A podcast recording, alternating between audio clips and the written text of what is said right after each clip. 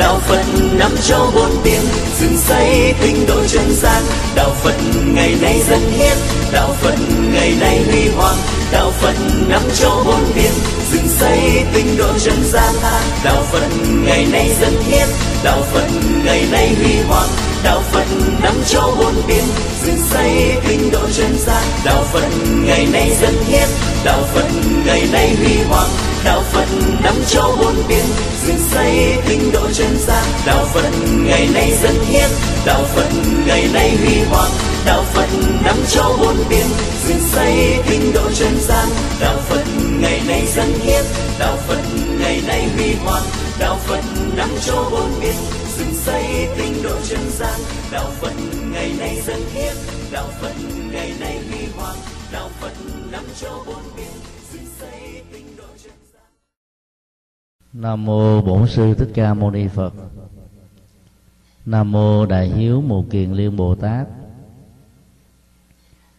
Kính thưa ni sư trụ trì chùa Phước Hải, cùng à, tất cả ni chúng. Kính thưa à, quý Phật tử kính mến. Hôm nay là à, ngày chủ nhật toàn thể ni chúng và phật tử chùa Phước Hải tổ chức trọng thể đại lễ Du Lan năm 2008 như là cơ hội để ta ôn lại các giá trị à, đạo đức và hạnh phúc dành cho hai đấng sanh thành là mẹ và cha. Truyền thống tâm linh của Phật giáo là con đường duy nhất. Có số lượng các bản văn dạy về lòng mà hiếu kính cha mẹ so với um, các dân học kinh thánh của các tôn giáo khác. Các bản dân kinh uh, dạy về chữ hiếu không chỉ dừng lại ở chỗ là mô tả, mà còn phân tích những lý do và hướng dẫn ta nghệ thuật để à, báo hiếu một cách à, có ý nghĩa trên cuộc đời này.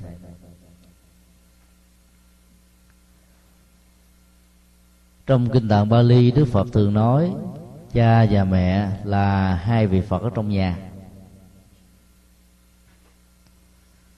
Để cho con cháu đó lúc nào cũng phải nhớ đền ơn đáp nghĩa hai uh, cội tùng lớn nhất về đạo đức và tâm linh. Trước khi uh, ta tìm kiếm các giá trị tâm linh cao hơn có giá trị hơn đó là phật và giáo pháp của ngài. Nhưng khi là cha là mẹ đó thì đức phật lại không bao giờ khuyên các vị hãy xem mình là phật ở trong nhà. Không có con cái thì quan niệm cha mẹ là phật nhưng khi làm cha mẹ thì ta phải quan niệm rằng mình là người đi trước. Có trách nhiệm hướng dẫn đạo đức cho con em của mình. Cái giá trị đạo đức nó nằm ở chỗ này. Chứ còn nếu cha mẹ tự nghĩ rằng mình là phật đó thì có lẽ là cái nhu cầu tâm linh đó, nó sẽ bị đóng cửa. Và do đó đó các bậc làm cha làm mẹ dầu à, ở tuổi thanh xuân 20 hoài 30, 40, 50, 60 cho đến lúc mà mình còn sống ấy, mình sẽ à, không còn nhu cầu để tu học nữa. Hôm nay chúng tôi xin chia sẻ về à, đạo cha mẹ được trình bày ở trong kinh thiện sinh. Một bản kinh rất quan trọng ở trong uh, truyền thống tâm linh uh, của đạo phật. Kinh thiện sinh thì còn có một cái à, bản à, tương đương ở trong kinh tạng bali. Đó là kinh à, lễ bái sáu phương. Tên gọi của hai bản kinh, một bên theo văn hệ bali, một bên theo văn hệ chữ hán đó, giàu có khác nhau, nhưng nội dung trên đại thể là tương đồng.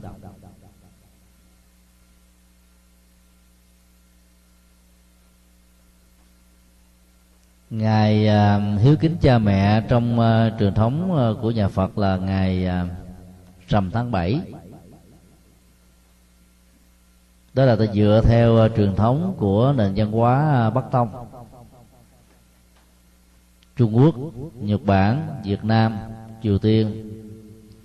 Còn theo truyền thống của các nước Nam Tông đó bao gồm Ấn Độ, Tích Lan, Miến Điện, Thái, Lào, Campuchia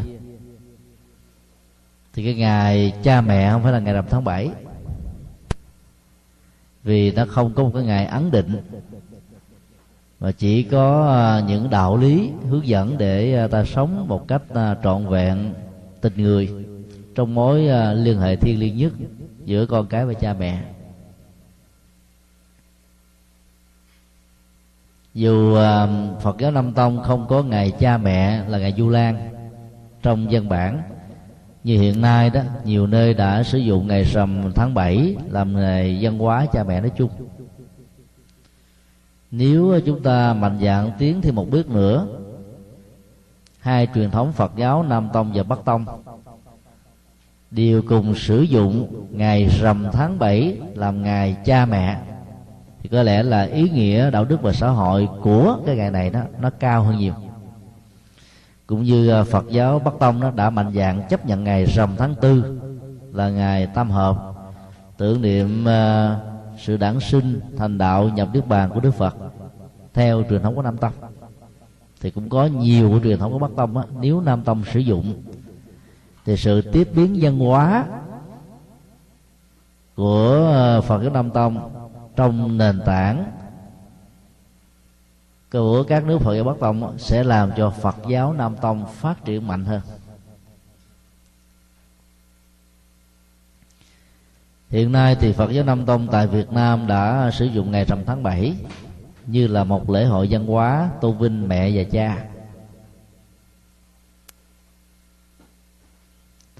Thì đến cái mùa Du Lan nói chung đó, thì ngoài cái việc mà hiếu kính của con cái dành cho cha mẹ ta cũng cần à, ôn lại cái trách nhiệm đạo đức và tâm linh của à, cha mẹ dành cho con cái. Bản kinh thiện sinh nêu ra gồm có à, năm yếu tố. Thứ nhất là giúp con ngăn chặn các điều ác. Việc ngăn chặn các điều ác ở ờ, con cái đó, phần lớn là nhờ vào cha mẹ, bởi vì ờ, ở tuổi nhỏ, vị thành niên, con cái của ta chưa đủ sức để đánh giá đâu là đúng, đâu là sai, đâu là nên theo, đâu là không nên theo. Chúng có thói quen nó chạy theo bản năng. Mà nếu giao du tiếp xúc với bạn bè xấu đó, thì dần già trở thành những kẻ à, nghịch tử và có thể tạo ra sự khủng bố hay là khủng hoảng xã hội là điều rất là hiển nhiên. Giúp con ngăn chặn được điều ác theo tinh thần Phật dạy đó là làm thế nào để cho đứa con của mình trở thành Phật tử từ nhỏ. Thời đại của Đức Phật cách đây 26 thế kỷ, Phật tử là Phật tử nòi cha mẹ là phật tử thì toàn bộ con em cũng là phật tử. Là vì người ấn độ đó có cái cách thức dạo giáo dục rất là chuẩn. Người cha đó lo về kinh tế gia đình người mẹ đó lo giáo dục con cái. Cho nên um, suốt hai bốn giờ người mẹ ở nhà gần gũi với con. Do đó con cái nó không có cảm thấy uh, thiếu vắng về tình thương. Nên chúng không cần có nhu cầu lăn la chơi bời ở làng sớm mà nếu gặp phải bạn xấu đó, thì à, kéo theo các thói hư tật xấu. Nhờ đó mà con em ấn độ đó ít bị hư. Truyền thống văn hóa này à, vẫn còn được giữ một cách rất là thịnh hành ngày nay ở ấn độ. Tức là người mẹ không cần phải đi làm phân chia lao động giữa vợ và chồng với vai trò là mẹ và cha đó, như vừa nêu. Nó cũng có cái phần hơi khó khăn về kinh tế, nhưng mà mặt khác đó, nó hỗ trợ cái hạnh phúc và đạo đức gia đình được trọn vẹn và đầy đủ hơn. Nhờ truyền thống đó mà tất cả những đứa con sanh ra trong gia đình phật tử đều là những phật tử từ nhỏ. Trong à, một bài kinh à, trường bộ một vị thế tử, con của vua ba tư nặc quy y phật đến ba lần. Lần à, quy đầu tiên đó, lúc đó là hoàng hậu đang mang thai. Tùy tùng với đức vua, nghe đức phật thuyết giảng. Sau buổi thuyết giảng đó, thì bà phát nguyện làm đệ tử phật, nhận phật làm thầy, nhận pháp làm thầy, nhận các vị xuất gia chân chính làm thầy. Thì lúc đó đó con của bà tức là thái tử trong tương lai đó được quy mặc dầu lúc đó nó chưa hề có ý thức.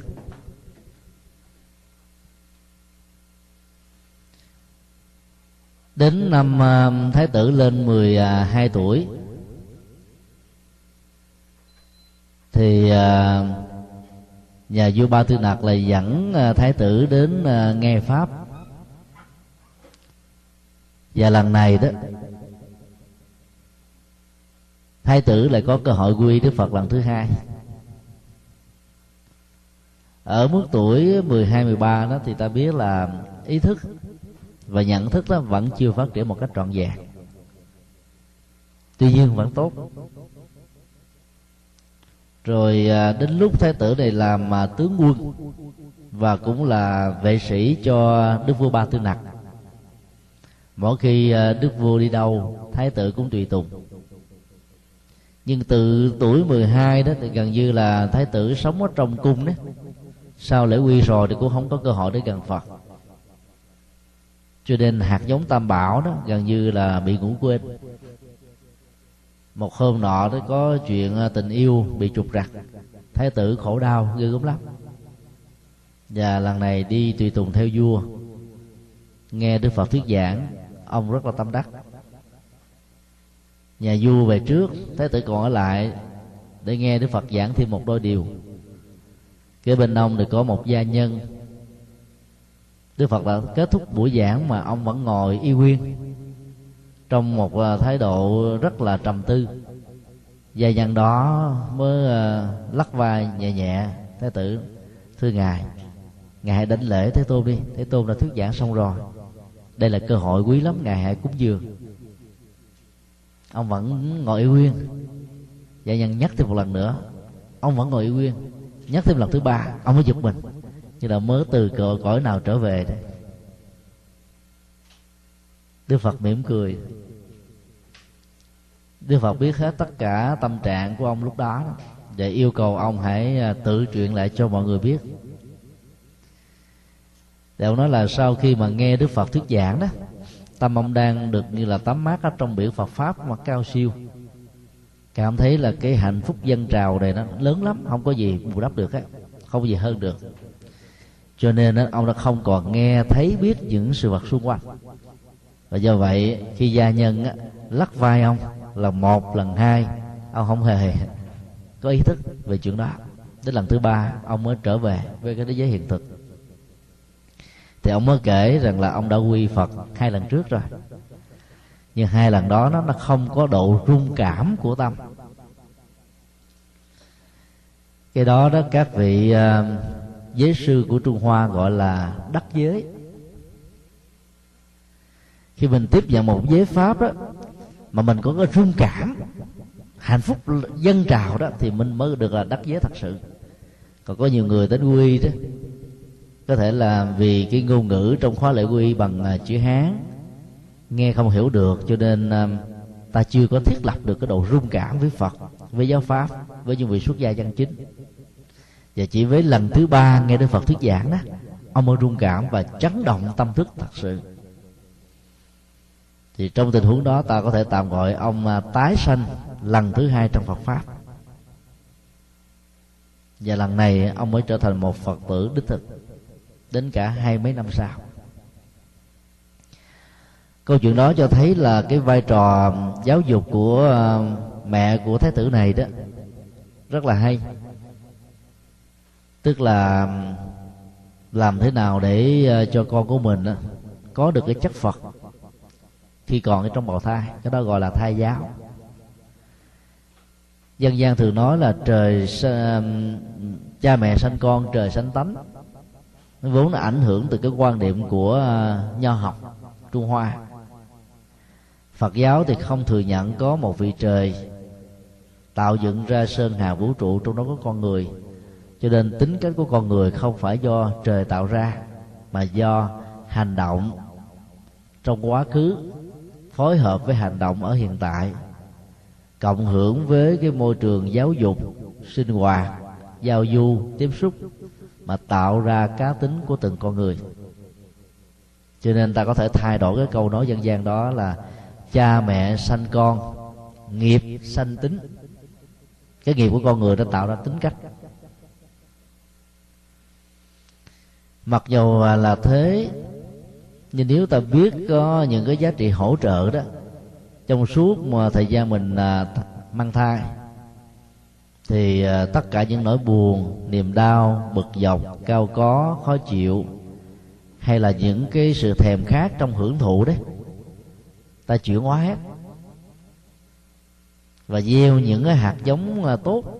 Nếu à, à, khi à, xét nghiệm giới tính biết rằng là đó là một đứa con trai thì quý vị có thể để à, ở trong à, phòng ở của mình đó một đức phật mà mình thích nhất.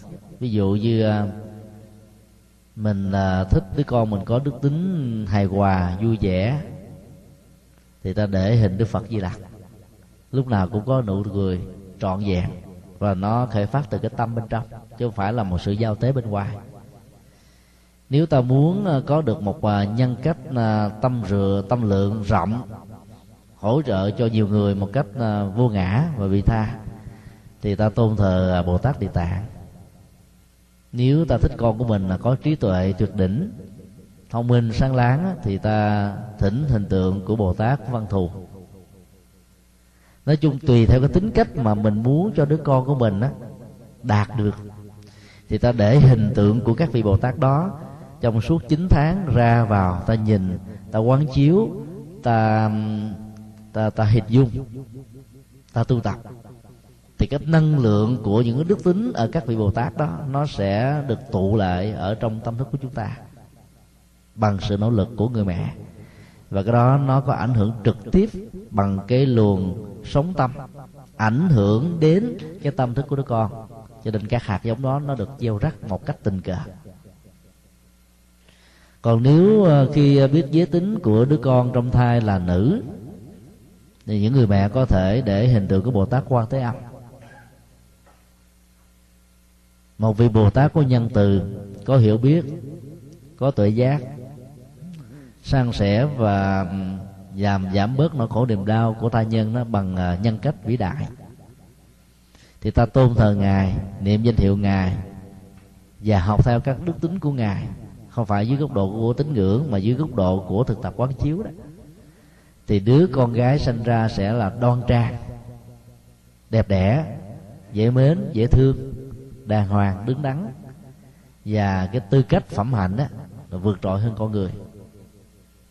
Thì cái đoạn này nó có nêu ra ở trong kinh à, phổ môn quan thế âm đó. Niệm bỉ quan âm lực, chúng ta nhớ cái chữ lực là chữ quan trọng nhất ở trong cái câu được lặp đi lặp lại đến hai mươi mấy lần ở trong cái bài kệ à, tóm lược đó quan âm lực nó khác với quan âm tượng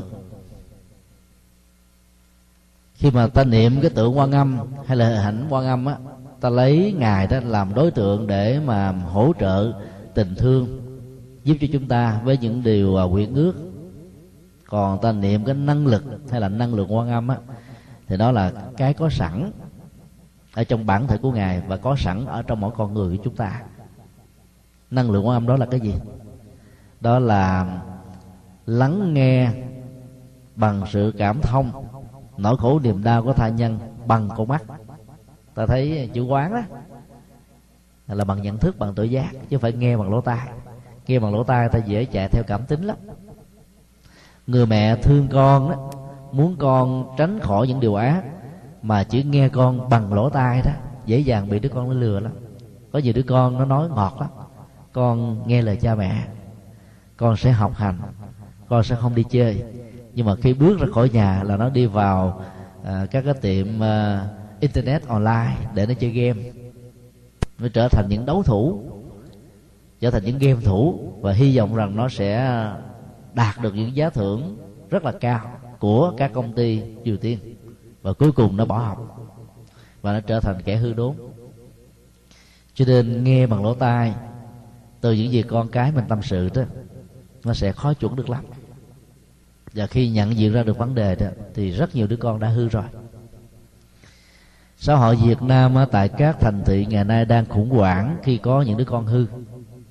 Do vì cha mẹ già quá, mỗi buổi sáng khi con em mình đi đến trường, cho chúng đến à, năm mươi chục ngàn đồng.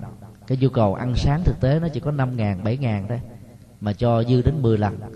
Cho nên số tiền còn lại chúng à, thường vào các tiệm internet để mà chơi internet là một cái phương tiện uh, hiện đại.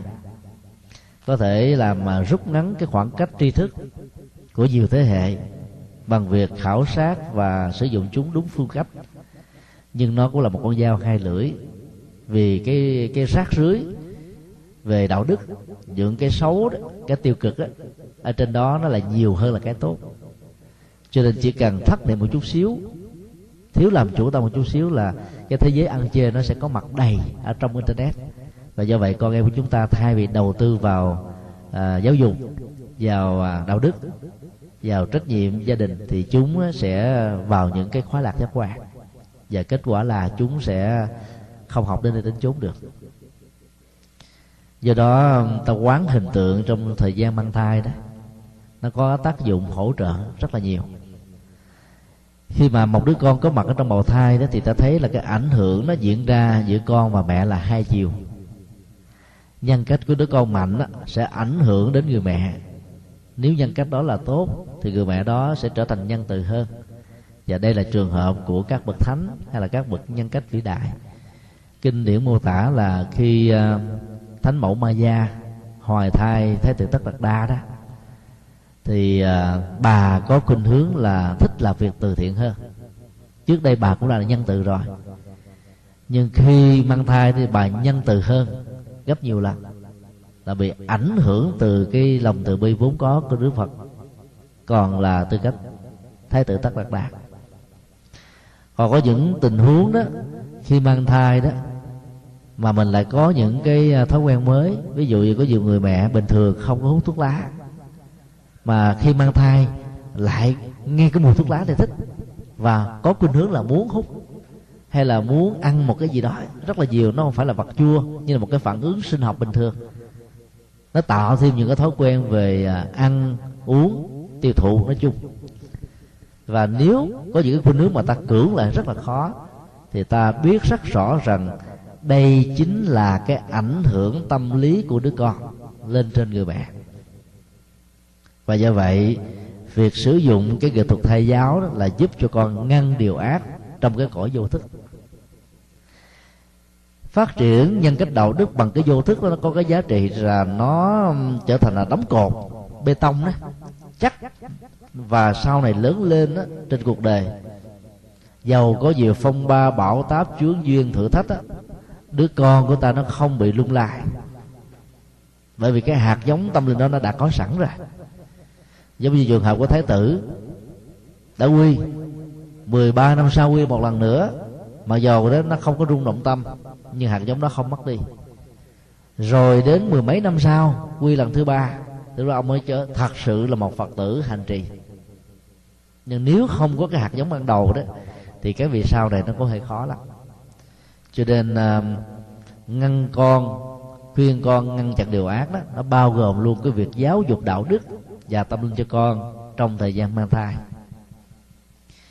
Người mẹ nào khi mang thai mà thích ăn chay đó thì hạt giống nhân từ ở đứa con nó sẽ nhiều. Chứ lúc đó mà mình ăn à, uh, nghiêu sò ốc hến cá lòng tông ăn quá nhiều đó thì đứa con này nó ra nó thích nhậu nhẹt lắm. Còn khi mà mình là mang thai mình hút thuốc á, là đứa con trong đó nó xỉn luôn những cái chất nicotine sẽ làm cho tâm của nó nó bị uh, những biến dạng và có có khuynh hướng rất cao dẫn đến những cái chứng bệnh đau tức là bệnh trì độn căn trí đó. Và có những cái bực tức giận dỗi nhiều quá đó nó sẽ làm cho đứa con này bị trầm cảm về sau này. Cái mối liên hệ hai chiều đó khoa học đã chứng minh bây giờ rất rõ. Ngày xưa đức phật đã nói rồi. Cho nên à, ngăn con bằng thai giáo đó là một trong những cái hiệu quả rất là cao còn khi con à, trong quá trình à, trưởng thành đó thì ta phải theo dõi để ý để tứ. Rất nhiều người việt nam giàu có ngày nay đó là cho con của mình đó đến trường rồi cho nó có xe honda có cell phone có đủ các phương tiện hết. Mà ở cái tuổi nhỏ đó cái nhu cầu để giao tế đâu có nhiều đâu. Mà có nó một cái sao phone như thế đó thì hầu như đó, nó sử dụng cho cái tình bạn mà tình yêu ở cái tuổi nhỏ nhiều hơn cho nên giá trị thực tế để giúp nó không có cao. Do đó đó cha mẹ nên quan tâm đưa đón con em của mình đến trường bởi vì hiện tại nó có một số trường đó, những cái kẻ gian những kẻ xấu đó muốn làm giàu ở trên những cái thói quen xấu của con người đã bán những cái chất á phiện chỗ nào nó cũng có.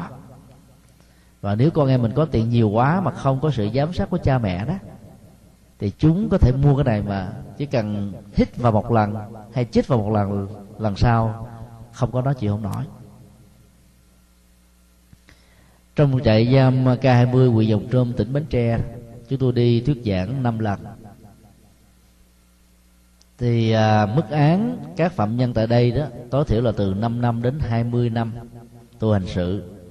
Trong đó có rất nhiều tội danh mà tội danh khá phổ biến là buôn bán ma túy hoặc là dính líu trong đường dây này. Thì trong đó nó có vài chục em tuổi 13, 14 bị dính vào. Phần lớn là con của gia, gia đình giàu và quan chức. Ở nước ngoài thì tuổi nhỏ sẽ không bị ngồi tù. Ở Việt Nam đó vi phạm luật pháp vẫn phải bị ngồi tù. Và như vậy là cái tương lai của các em là bị kết thúc.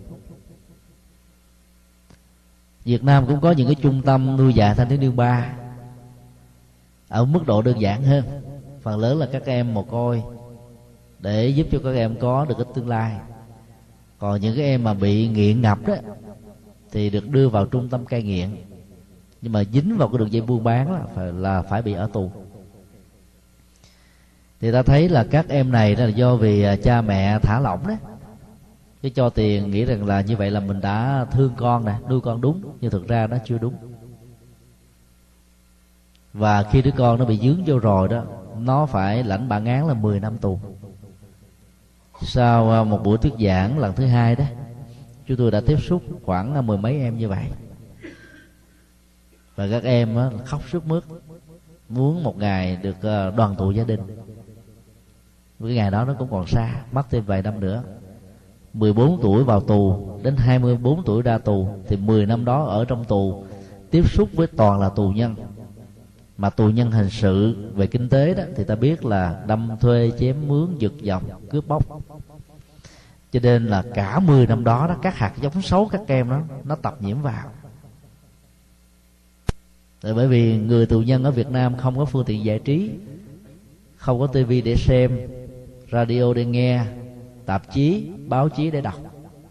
Cho nên sau những cái sinh hoạt lao động đó, thì họ ngồi tán dốc với nhau thì cái người lớn kể lại quá khứ của mình cho người nhỏ. Những người cùng ở trong một cái máng tù đó, thì kể lại chuyện của nhau. Cho nên họ chỉ toàn nghe những hạt giống xấu thôi. Và cái này đó nếu mà nghe suốt 10 năm như thế đó thì cái tâm đó, cái tơ bị hư. Cho nên à, chúng tôi đã yêu cầu à, các anh chị tại đây đó là khi thực tập cái giới thứ tư giới thứ ba là không được nói láo đấy thì nó có một cái yếu tố quan trọng là không nói những điều vô nghĩa.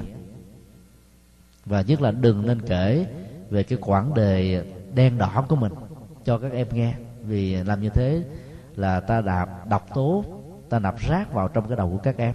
Đó là một cái điều rất là bất hạnh. Chúng tôi cũng đề nghị họ thành lập những cái ban hồ niệm ở trong ờ, trại giam. Để khi ai mà có bị bệnh nặng đó, mà qua không khỏi đó thì à, các anh chị lớn đó tới niệm phật để hộ trì. Còn ai mà chuẩn bị qua đề thì cũng đến niệm để mà tiếp dẫn còn à, đối với các em á, thì à, chỉ nên khuyên các em á, rằng là cái quãng đời đi qua của mình là hư. Và mong các em làm sao đừng bắt chước. Thành nó truyền những cái kinh nghiệm hồi đầu hướng thượng đó thì nó là một cái nghệ thuật để ngăn các em khỏi cái vũng lầy của tội lỗi. Còn bằng không đó vào tù 10 năm, ra tù rồi, các em sẽ trở thành đó là là là ma mảnh hơn. Vì trong đó, tất cả những cái chiêu và những cái bánh khóe thế giới giang hồ đó, hầu như là không có chuyện gì không biết. Cho nên giáo dục ở trong trại giam, như cái cơ chế hiện nay tại Việt Nam đó, đôi lúc đó, nó chỉ ờ, khoanh dùng cái tội ác đó, chứ nó không ngăn chặn được cái tình trạng lây lan về phương diện chiều sâu. Cho nên chúng tôi đã đề nghị là làm sao cho phép ờ, đưa Phật giáo vào bên trong. Thông qua con đường của ờ, thiền quán, niệm Phật, để cho các phạm nhân nó có cơ hội để tu tâm dưỡng tính ở trong ờ, trại giam, thì cái việc ngăn chặn điều ác sẽ rất là tốt. Do đó cái việc mà giúp đỡ cho con em mình tránh khỏi cái cạm bẫy của tội lỗi đó, nó không phải là chỉ có vài năm, mà đến cả mười mấy, hai chục năm cho đến lúc nào con em ta tách ly khỏi gia đình của mình. Tại xã hội hoa kỳ và nhiều nước phương tây tiên tiến đó, thì cái việc mà giáo dục con em nó hơi khó. Tại vì à, ta đang phải bị đối diện với hai nền văn hóa. Ta sống với cái nền văn hóa Việt Nam là chính. Trong khi đó con em của mình nó sống với nền văn hóa Hoa Kỳ là chính. Mỗi ngày chúng tiếp xúc với cái văn hóa Hoa Kỳ có thể là 8 tiếng đồng hồ về nhà tiếp xúc với văn hóa của Việt Nam thông qua việc giao tế với người mẹ người cha đó một hai tiếng đồng hồ thôi. Nên cái mâu thuẫn và va chạm văn hóa này rất là lớn. Và con em trong thế giới tự do này nó được luật pháp bảo hộ cái quyền độc lập cái quyền riêng tư cái quyền để uh, chương trình cái tôi. Cho nên uh, ta nói phải hết sức là khéo chứ nói mà gay gắt đó thì đứa con nó nó sẽ tự ái nó không nghe và nó bỏ nhà ra đi có lần à, thuyết giảng tại San Jose vào à, năm 2006 thì à, đứa con à, trong gia đình này đó là một học sinh rất là giỏi. Nó à, ba tháng hè nó chơi game. Nhiều mẹ đó chơi chung với nó. Nó chơi đến 9 giờ thì người mẹ ngồi bên cạnh nó 9 giờ. Thì sợ rằng là không có bà đó nó sẽ buồn và nó buồn nó bỏ nhà ra đi. Mà thương và chiều con như thế đó thì làm cho thói quen của con đó, vào những cái game. Dĩ nhiên nó không có hại về phương diện đạo đức nhưng mà nó tạo ra những cơn nghiền và đôi lúc đó nó mất cái phương hướng định hướng ở trong tương lai. Rồi à, khi được khuyên đó thì bắt đầu bà cũng à, nhắc nhở đứa con. Nhưng mà cái cách nói nó hơi gắt gỏng. Là nó nhiều quá. Cái bữa đó đó nó phản ứng lại, nó nói là mẹ đâu có thương con đâu. Miệng mẹ nói là mẹ thương con. Chứ còn con chỉ thấy rằng là mẹ chửi con, mẹ mắng con, chứ mẹ có thương đâu. Thành ra đó, ta mới hiểu là cái văn hóa việt nam á, thương cho roi, cho vọt, ghét cho ngọt, cho bùi, nó không đúng. Nó là một cái cái phương diện ờ, rất là rất là cực đoan. Cho roi, cho vọt nó phải là thương. Thương là một cái nghệ thuật giáo dục làm sao cho đứa con đó, nó nhận ra được cái sai lầm nếu có của nó, mà nó không bị mặc cảm, không bị tự ái và nó sửa. Chứ mình đánh nó, dĩ nhiên mình thương mình mới đánh. Nhưng mà đánh nó như thế đó làm cho nó sợ khủng quá nhiều hơn, chứ nó không có sửa được cái tánh hư của nó. Mà trong nền văn hóa hoa kỳ này đó, mà nếu mà mình cho roi cho vọt đứa con nó bỏ đi liền à. Nói nặng nó câu nó còn bỏ đi, huống hồ là roi vọt. Cho ta phải đổi và ta phải hòa với cái nền văn hóa này để ta nói bằng cái à, giáo dục khích lệ. Giáo dục hoa kỳ là giáo dục khen tặng hơn là trừng phạt. Và cái này nó rất là phù hợp với à, giáo dục của phật giáo. Đức Đức Phật dạy là mỗi một con người đó, ở trong tâm thức nó có chứa đầy hai loại hạt giống, tốt và xấu, hiếu và bất hiếu, đàng hoàng và không đàng hoàng. Và hai cái này nó đôi lúc nó diễn ra theo cái dạng là mâu thuẫn nội tại cái người cha người mẹ mà biết uh, giáo dưỡng con đó làm sao để khích lệ các hạt giống tốt đó nó được uh, nảy nở. Còn những hạt giống xấu đó nó được chìm đi. Cho nên ta khích lệ những điều tốt. Và những điều mà nó còn xấu đó ta đừng nên nói trước mặt bạn bè của nó. Bởi vì cái nền văn hóa này khích lệ cái tôi nhiều quá đó. Nên cái tôi dễ bị thương tổn đó. Dễ bị tự ái. Dễ bị thách đố. Do đó ta góp với nó khi nó ở một mình thôi thì như vậy là nó sẽ nghe, nó cảm phục và nó nhận được cái tình thương của người cha, người mẹ và nó làm theo. Còn ta chỉ chửi bới mà không hề có những cái giây phút âu yếm, gần gũi, chia sẻ, nâng đỡ, hỏi han, tư vấn về tình yêu, về tương lai, về học. Mà chỉ còn là những lời chửi, la rầy thì nó không cần, nó không thèm nói chuyện với cha mẹ nữa. Những cái khủng hoảng gia đình trong các gia đình Việt Nam và những gia đình di cư sống ở tại Hoa Kỳ và nhiều nước khác cũng đều diễn ra như vậy. Thì nó có nghệ thuật thì con ta mới nghe theo liều phải được, chứ không phải là có tình thương không là đủ đâu. Điều thứ hai, đức phật dạy là hướng dẫn con làm các điều lành. Ngăn điều ác là một phương diện thôi. Phải cho nó có cái thay thế làm điều lành. Cũng giống như trong các cái trại à, cai nghiện đó người ta cho các anh chị thanh niên này đó ngậm các viên kẹo ngậm.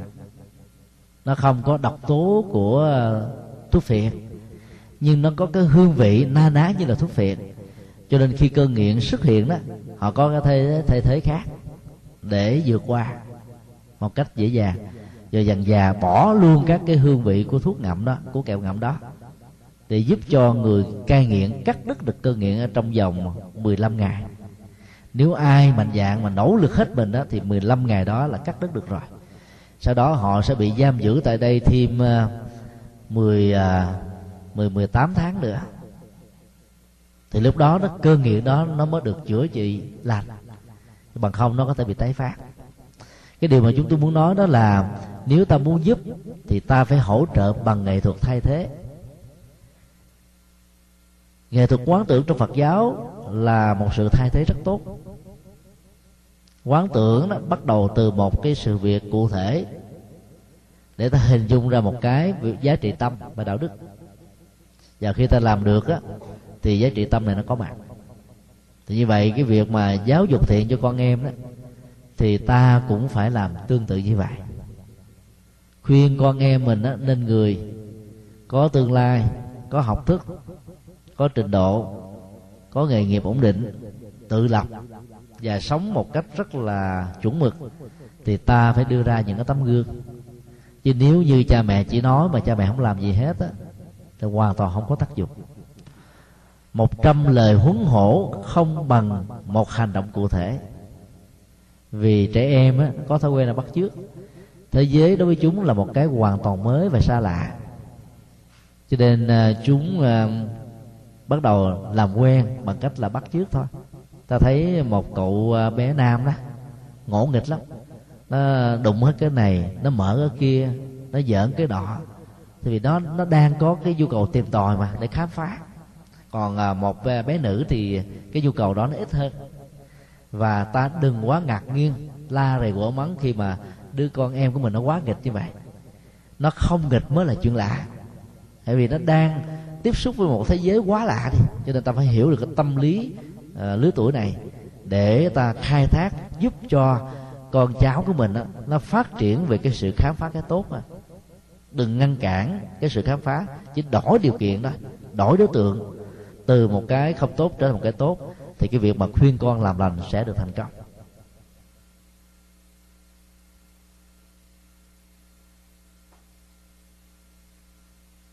Một trong những nghệ thuật để giúp cho con mình làm lành đó là mỗi khi quý vị à, phát tâm à, làm từ thiện,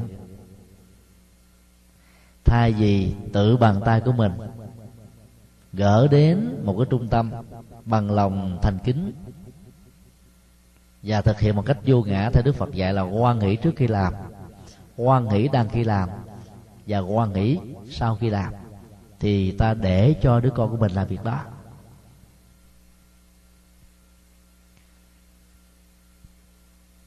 Ví dụ ờ, khi quý vị phát tâm ờ, cúng tiền vào phước sương của chùa để xây dựng ngôi ờ, tam bảo, hay là xây cất một tượng phật, đúc một đại hồng chung làm chuông, làm mỏ, ăn tống in kinh, thì ta nói với đứa con là con hãy làm thế mẹ, con hãy làm thế ba.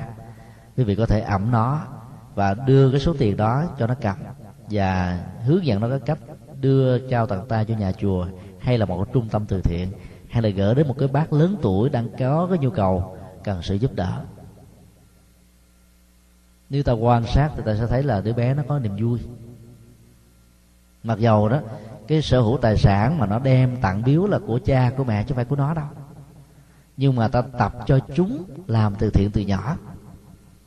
Thì cái hạt giống nhân từ này nó được lớn một cách vô thức rồi khi lớn lên nó nó không thể nào nó đi ăn cắp ăn trộm được.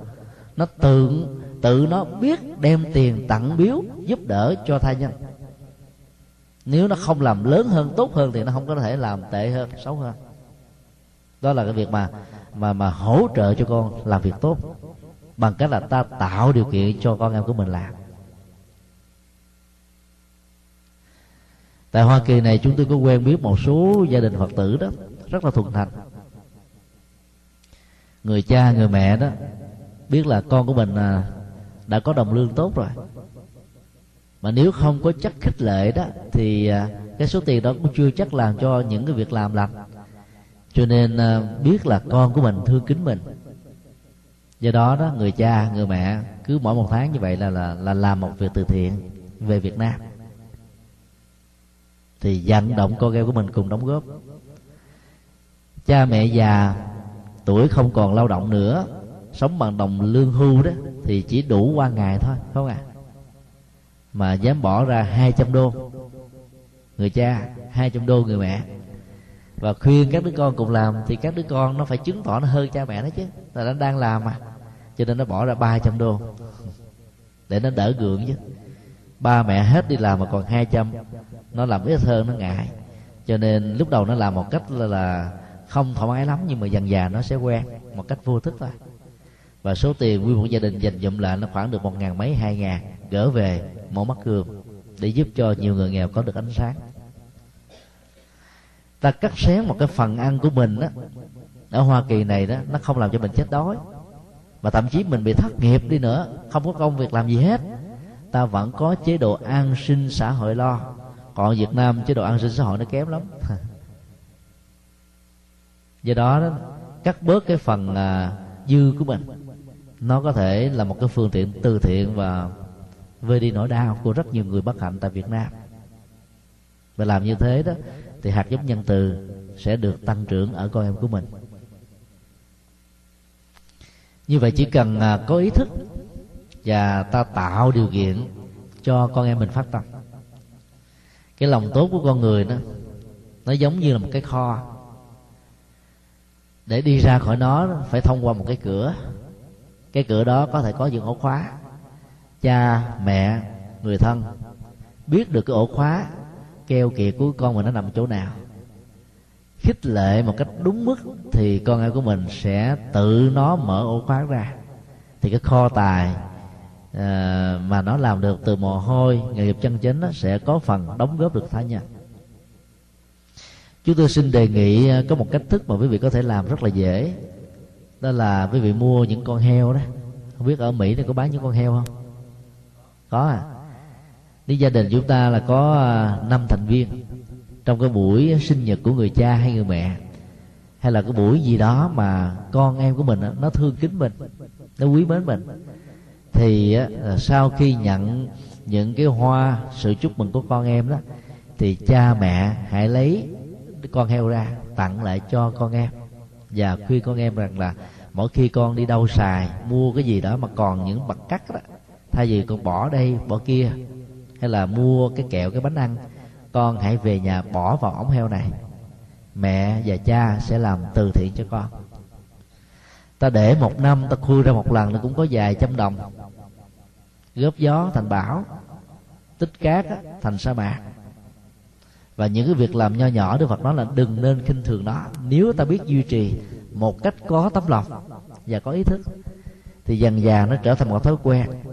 Và con em của chúng ta cứ mỗi năm như thế đó, cái tiền chi tiêu ăn bánh không, nó đã có được vài trăm đô la rồi mà so ra với cái trị giá tại Việt Nam nó ra đến cả bảy tám triệu, giúp được biết bao nhiêu là người cho nên à, ta phải tận dụng ngay cái dịp nào mà con em của mình quan nghĩ nhất.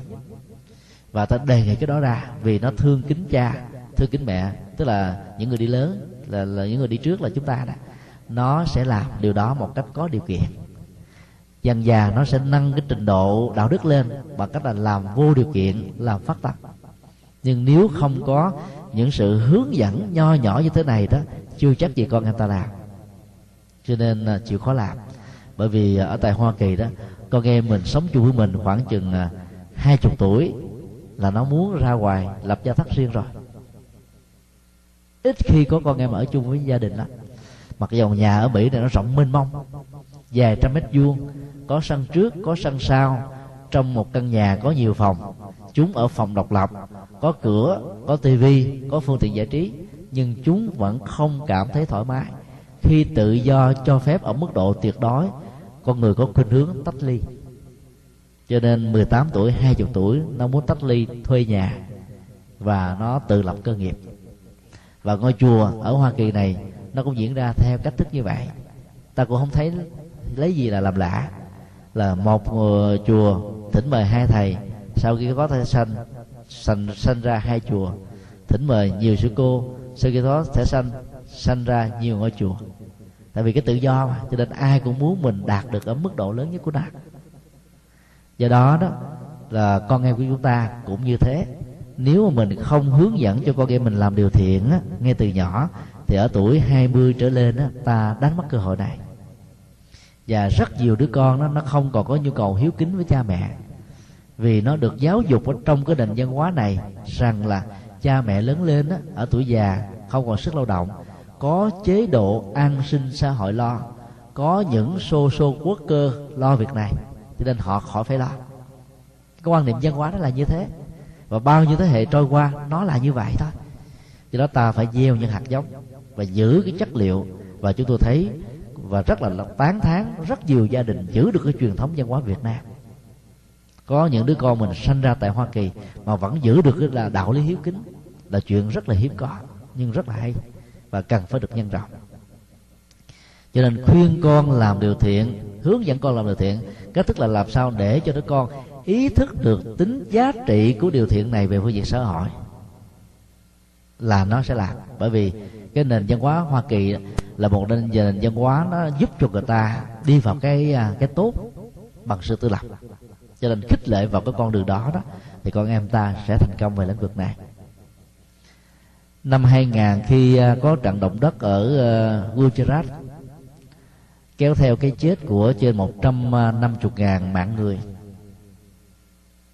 Thì một phái đoàn ở bên Úc Châu đó đã nhờ chúng tôi làm người dẫn đường để đi vào những cái vùng rất là sâu mà các phái đoàn từ thiện thường không có đặt chân đến.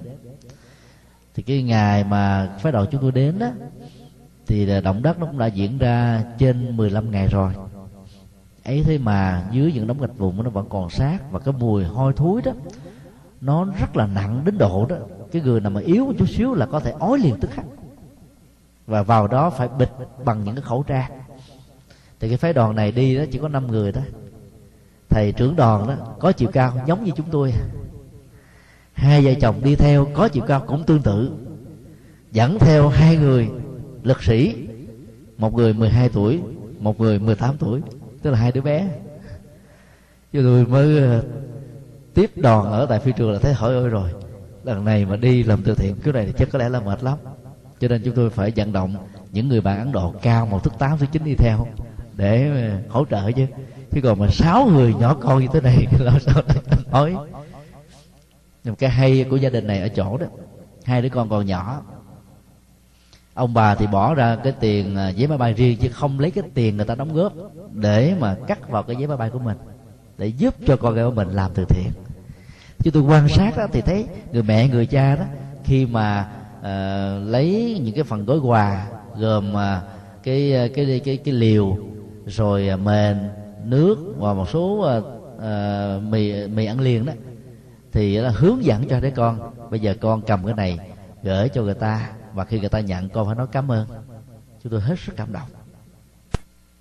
Đó là một cái nghệ thuật hướng dẫn cho con em của mình làm việc thiện từ nhỏ đó. Và dần già rồi, nó trở thành như là một thói quen.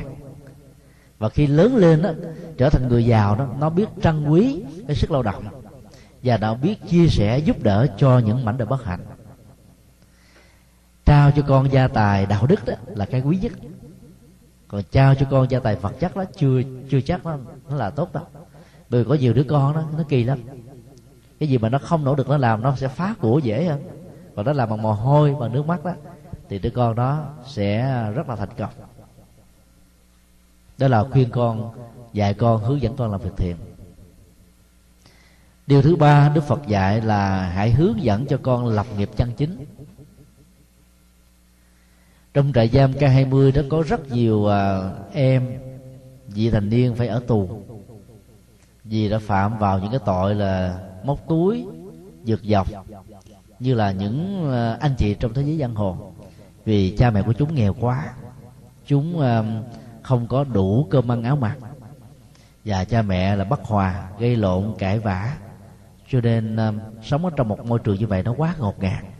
Rất nhiều em đó phải đi ra ngoài trốn cha mẹ. Và cuối cùng đó, rơi vào cái tay của những cái gã um, rất là giang hồ. Và học những cái thôi tật xấu từ nhỏ. Cho nên các em phải vào trong uh, trại giam người tù, ngồi tù gỡ lịch. Trong khoảng hai ngàn người đó thì có khoảng um, một trăm tám mươi mấy người không còn cha mẹ, không còn người thân. Tức là xuất thân từ uh, từ từ uh, hoàn cảnh mồ côi đó và không có một phương tiện gì để lập nghiệp được, cho nên sự lựa chọn duy nhất là phải đi trộm cắp thôi. Và cũng không hề được ai hướng dẫn, hỗ trợ cho một lập nghiệp chân chính. Những hoàn cảnh như thế, quả thực là bất hạnh. Phái đoàn từ thiện của chúng tôi khi vào đây đó, thì ngoài cái phần à, từ thiện chung chung cho mỗi người, có một cái phần quà đặc biệt cho 180 mấy người đạo tại vì họ bất hạnh hơn có người thân đi thăm nuôi đó vài ba tháng thì mình còn có được quà có tiền để xài. Còn không có người thân đó thậm chí cái mền mà mình đắp á nếu nó cũ rồi cô không có gì để thay. Là phải làm bạn với mũi thôi. Làm bạn với rệp làm bạn với những cái phương tiện rất là thiếu thốn. Do đó giúp cho con em lập nghiệp đó nó là một cái phương tiện rất là tốt. Chúng tôi được nghe biết như quý vị cũng nghe biết là nhà triệu phú uh, tôi quên tên này hoa kỳ đã tặng cái ờ, phần tiền của mình cho một cái ờ, foundation về từ thiện. Trong cái đó chỉ chia cắt cái phần là tiền cho con em của mình có vài vài triệu đô la thôi. Còn mấy trăm triệu đô la đó bỏ vào tài khoản từ thiện. Như vậy chúng tôi cho rằng đó là hướng dẫn và lập nghiệp con em một cách chân chính. Nếu cho con em mình hết á, con em mình ấy lại nó chẳng làm gì hết, mà nó vẫn có được gia tài, cho nên nó không trân quý. Còn bây giờ cho nó một cái khoản gia tài chỉ bằng là một phần trăm thôi, của cái mà người cha có được. Thì đã quý lắm rồi. Và như vậy là cái tài sản đó, nếu hai vợ chồng này có qua đời đó, nó sẽ làm hàng trăm việc thiện ích cho xã hội và cộng đồng khác nhau. Cho nên đó là một ý thức để cho con thấy rằng là đứa con đó chỉ thừa hưởng một phần nào đó thôi và xã hội hoa kỳ đó có rất nhiều người keo kiệt. Chưa từng thấy bởi vì họ được uh, huấn luyện là làm bằng sức lao động của mình tính từng giờ mà. Cho nên dần dà họ quen họ nghĩ rằng là không có nhu cầu phải giúp cho người khác. Nhưng mà khi một người nào phát tâm rồi đó họ phát tâm chưa từng thấy. Giao cả gia tài của mình cho một công trình từ thiện mà ở những quốc gia khác cũng hiếm có được người tương tự có một lần à, chúng tôi thuyết giảng ở tại Boston. Thì sau buổi thuyết giảng đó, vào à, năm à, 2005 thì có một Phật tử mời tới thăm gia đình của của họ. Gia đình này có một đứa con vừa tốt nghiệp lớp 12 chuẩn bị vào đại học. Thì trong 3 tháng hè đó thì cha mẹ này là triệu phú Việt Nam giàu lắm. Có thể cho con cái gì cũng được hết á nhưng mà họ khéo và họ đi xin việc làm tạm thời cho đứa con. Trong 3 tháng mùa hè, mặc dầu trước đó đó họ đã đăng ký cho con học ở ờ, Harvard. Một năm như vậy là đến cả một trăm mấy chục ngàn đô. Họ cũng đâu có cảm thấy khó khăn gì đâu. chỉ cần bún chút xíu à nó đủ tiền để cho con em mình học rồi. Nhưng mà vẫn phải đi tìm việc làm trong thời gian nghỉ hè cho con em thì chúng tôi ở tại nhà, nhà đó khoảng được uh, một ngày rưỡi. Thì thấy đứa con đó ngày đầu tiên nó đi làm á nó về nó mở cái túi ra có một trăm hai chục đô thôi. Nó làm ờ, bảy tám tiếng một tiếng nó chắc được chừng ờ, 10 đô. À, hay là mười mấy đô gì đó. Và nó mừng lắm nó dở ra nó khoe với ba mẹ mẹ ơi ba ơi ngày hôm nay con có được đồng lương đầu tiên trong cuộc đời của mình. Ba mẹ giàu có triệu phú đó cho con mình một trăm ngàn đô cũng được mà. Khó khăn gì đó. Nhưng mà phải hướng dẫn cho đứa con đó lập nghiệp bằng cái sức lao động của nó. Nó mừng lắm. Và chúng tôi đoán rằng là chắc có lẽ là đêm hôm đó nó khó ngủ lắm. Nó mừng. Nó thấy rằng là nó trở thành là một người hữu dụng. Có nhiều đứa sống trong cái nền văn hóa tự lập của hoa kỳ và các nước phương tây tiên tiến nói chung đó. Khi mà nhận tiền của con em, của của cha mẹ nhiều quá, nó cảm thấy nó ngại nữa nó muốn tự lập để nó tự nỗ lực, tự lao động, tự chi trả, tự trang trải để tạo thành một cái thói quen đó và cái nền văn hóa này nó đi theo cái cơ chế như thế. Cho nên đứa con nó rất là sung sướng. Cái số tiền đạt được chẳng là bao. Nhưng khi nó sung sướng bằng cái sức lao động chân chính, thì sau này đó cha mẹ chia cắt nó một cái phần gia tài. Có lẽ là nó sẽ giữ một cách rất là tốt. Chứ nó không có phung phí như vậy hướng dẫn cho con em mình lập nghiệp đó là cách thức ta tạo ra một cái thiên hướng phù hợp với sở trường của con em của mình.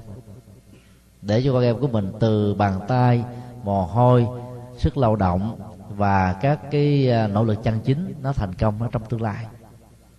Ta đừng o ép đó ở Việt Nam đó, sau những cái mùa thi à, tháng năm đó, nếu theo dõi báo đài sẽ có ờ, các em học sinh tự tử mà chết. Rất là đau lòng. Người cha, người mẹ là kỳ vọng vào đứa con của mình nhiều quá. Có những người cha làm bác sĩ, người mẹ làm y tá, muốn đứa con của mình đi theo nghề của cha, của mẹ. Cho nên nó là o ép chúng phải thi vào cái ngành bác sĩ. Mà thi vào bác sĩ ở Việt Nam là cực kỳ khó. Bởi vì cái bệnh ờ, cái cái ờ, đại học y dược đó, một năm tuyển sinh chỉ có năm sáu chục đứa thôi mà số lượng sinh viên thi vào á, toàn quốc Việt Nam đó, là đến mười mấy, hai chục ngàn người. Cho nên mức độ loại trừ rất là cao. Và cái người rớt không phải là người dở. Mà cái người chưa đủ giỏi một trăm phần trăm. Mà cha mẹ ép quá, ức chế tâm lý. Có nhiều đứa ba năm thi liền không đậu. Cha mẹ mắng chửi đó, mày làm hư gia tộc này. Tao ngày xưa như mày, tao thi một lần là đậu còn mày đâu có làm lụng như tao ngày xưa. Chỉ ăn mà học không mà còn không thi đậu nổi thì làm được cái gì? Ức chế quá nó tức quá. Nó không giải bài được và nó tự tử mà chết. Và có nhiều đứa đó khi tự tử đó nó viết lại một cái di chúc. Mẹ và ba ép con nhiều quá. Con đã nỗ lực hết mình rồi mà con làm không nổi chứ đâu phải con bất hiếu với cha mẹ đâu. Con chết để cho cha mẹ à, hài lòng. Cha mẹ nào hài lòng với chuyện đó nhưng mà nó không cảm nhận được tình thương và người cha, người mẹ thể hiện tình thương không không đúng cách. Cho nên nó chỉ nhận được sự mắng chửi mà không nhận được cái tấm lòng thật sự. Mặc dù mình có nhưng mà không thể hiện ra, nhất là những người cha. Nên cuối cùng là có một cái kết cục rất là xấu. Do vậy là người cha, người mẹ phải hướng dẫn làm sao cho con em mình có được những tư vấn về nghề nghiệp, để cho con em mình chọn đúng cái ngành nó đi. Cái mà ta thích á, chưa chắc là hạnh phúc của con em cái mà con em thích đó thỉnh thoảng nó có những cái đi ngược lại với cái quyền lợi kinh tế. Ta tư vấn và vấn đề còn lại là để cho con em mình lựa chọn.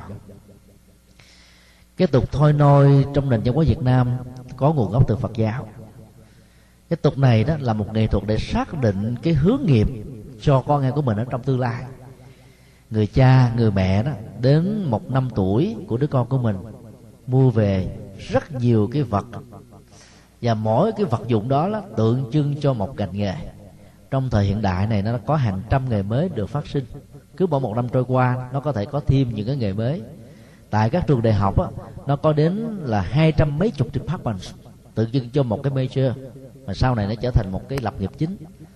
Nếu ta có điều kiện ta cứ đi tìm một cái vật nào đó nó biểu tượng cho cái ngành nghề đó càng nhiều càng tốt tối thiểu là một trăm hoặc là vài chục thì việc lựa chọn của con em nó sẽ chuẩn xác hơn. Không phải vô tình mà con em mình bóc một cái vật nào đó. Tất cả nó đều liên hệ đến các hạt giống nghiệp có trước đó, hay là nhiều kiếp về trước. Nếu trước đây con em của mình là một giáo sư ờ, về vật lý chẳng hạn, mà mình để ra cái quả địa cầu, mình để cái máy thiên văn, mình để cái kính viễn vọng, thì đứa con này nó sẽ chụp những thứ đó, nó không chụp cái khác dầu có bánh trái ngon ngọt nó cũng không thèm nhìn tới nữa. Vì hạt giống này nó có sẵn rồi. Do đó, khi ta thấy được cái thiên hướng đó, ta đầu tư tư vấn cái này thì con em mình đã học một, sẽ biết 10 học 10 biết 100 thậm chí có những cái không học, chỉ cần quan sát theo dõi là có thể hiểu và làm được. Còn nếu mình là người muốn cho con em mình đi con đường à, học lực, học vấn, mà thấy con em mình cầm cái cuốc, cái cài thì phải lo. Phải đầu tư cho con em mình học nhiều hơn thì nó mới chuyển được cái nghiệp đó. Cho cái thương hướng đó nó được thể hiện qua sự lựa chọn. Và phải nhiều vật liệu mỗi một vật liệu tượng trưng cho một ngành nghề thì tốt. Như vậy là lập nghiệp chân chính cho con em bằng cách đó là ta giúp cho con em mình trong cái lễ thế nôi đó có ý nghĩa. Chứ đừng biến cái cái, cái dịp đó trở thành cái cơ hội để đàn ông á, thì nhậu nhẹt. Phụ nữ thì đánh bài tứ sắc đây là một cái tập tục mới, rất là phổ biến ở những vùng thôn quê của Việt Nam, nghèo quá. Bà con, họ tộc đó nhiều khi quanh năm suốt tháng không có dịp để gặp nhau, chỉ gặp nhau trong hôn quan tang tế thôi. Và trong những dịp này đó, phần lớn là nhậu rồi và nó làm hư cả rất nhiều thế hệ Việt Nam. Thì ta hãy đầu tư để xem coi cái định hướng nghề nghiệp cho con em mình là cái gì theo dõi tiếp tục trong suốt mười mấy năm ở ở nhà, còn ngồi dưới ghế nhà trường. Sau đó ta đầu tư cho các em một cách đúng và hướng dẫn cho các em mình nghề nghiệp hay. Gần đây đó thì à, Phật giáo trong nước có những cái tư vấn về à, mùa thi. Chúng tôi à, có tham dự tư vấn mùa thi tại miền Bắc, ở chùa Bằng, Hà Nội. Ngày hôm đó thì có khoảng 900 học sinh và sinh viên không hề là phật tử. Sau khi nghe thông báo, là cha mẹ dẫn đến để tham dự một cái buổi tư vấn từ sáng cho đến chiều. Chương trình tư vấn này bao gồm là cái kỹ năng um, kỹ năng uh, chuyển hóa tâm để làm quen với môi trường thi cử, rồi để không bị sợ hãi, ảnh hưởng đến cái việc mà làm bài thi, rồi cái cách thức thực tập thiền để làm cho mình vững tâm, có niềm tin sau đó là những cái kỹ năng tâm lý để thi một cách có hiệu quả. Sức khỏe mùa thi, ăn uống mùa thi, rồi hỗ trợ mùa thi từ cha mẹ. Và sau đó đó là cầu nguyện mùa thi. Một cái chương trình tư vấn và cầu nguyện mùa thi như vậy đó, chúng tôi cho rằng là rất có ý nghĩa. Và nếu ta nhân rộng mô hình này đó ở toàn nước Việt Nam và nhiều nước khác đó, thì có lẽ là con em của chúng ta sẽ vững chãi hơn. Ngoài cái sự hỗ trợ tinh thần của cha mẹ nó còn có sự hỗ trợ chuyên môn của các nhà giáo, của những người hướng dẫn về cách làm bài thi, chọn đề thế nào và chọn ngành ra làm sao. Thì trong cái phần mà chọn ngành đó thì ta thấy rằng là có nhiều em đó, nó rất là vô tư. Vì học chung với một đứa bạn nào đó, tâm đầu ý hợp, nam với bạn nam, nữ với bạn nữ, hoặc là bạn nam với bạn nữ và ngược lại. Suốt cả 10 năm 12 năm hay là năm ba năm, thích quá, cho nên đứa bạn đó nó chọn cái ngành dược thì đứa này nó lại chọn theo ngành dược vì không muốn lìa bạn mình. Chỉ đơn thuần và đơn giản chuyện đó thôi. Chứ nó không cần biết là tại sao tôi chọn cái ngành dược. Có nhiều em á, là không giỏi vì cái các con số đọc vào các con số là nhức đầu. Nhưng mà vì bạn mình chọn cho nên chọn thành accounting. Như vậy là học ra suốt 4 năm năm như vậy khi đi làm nó sẽ là một cái nghề khác vì làm nghề này nó dọn ngược.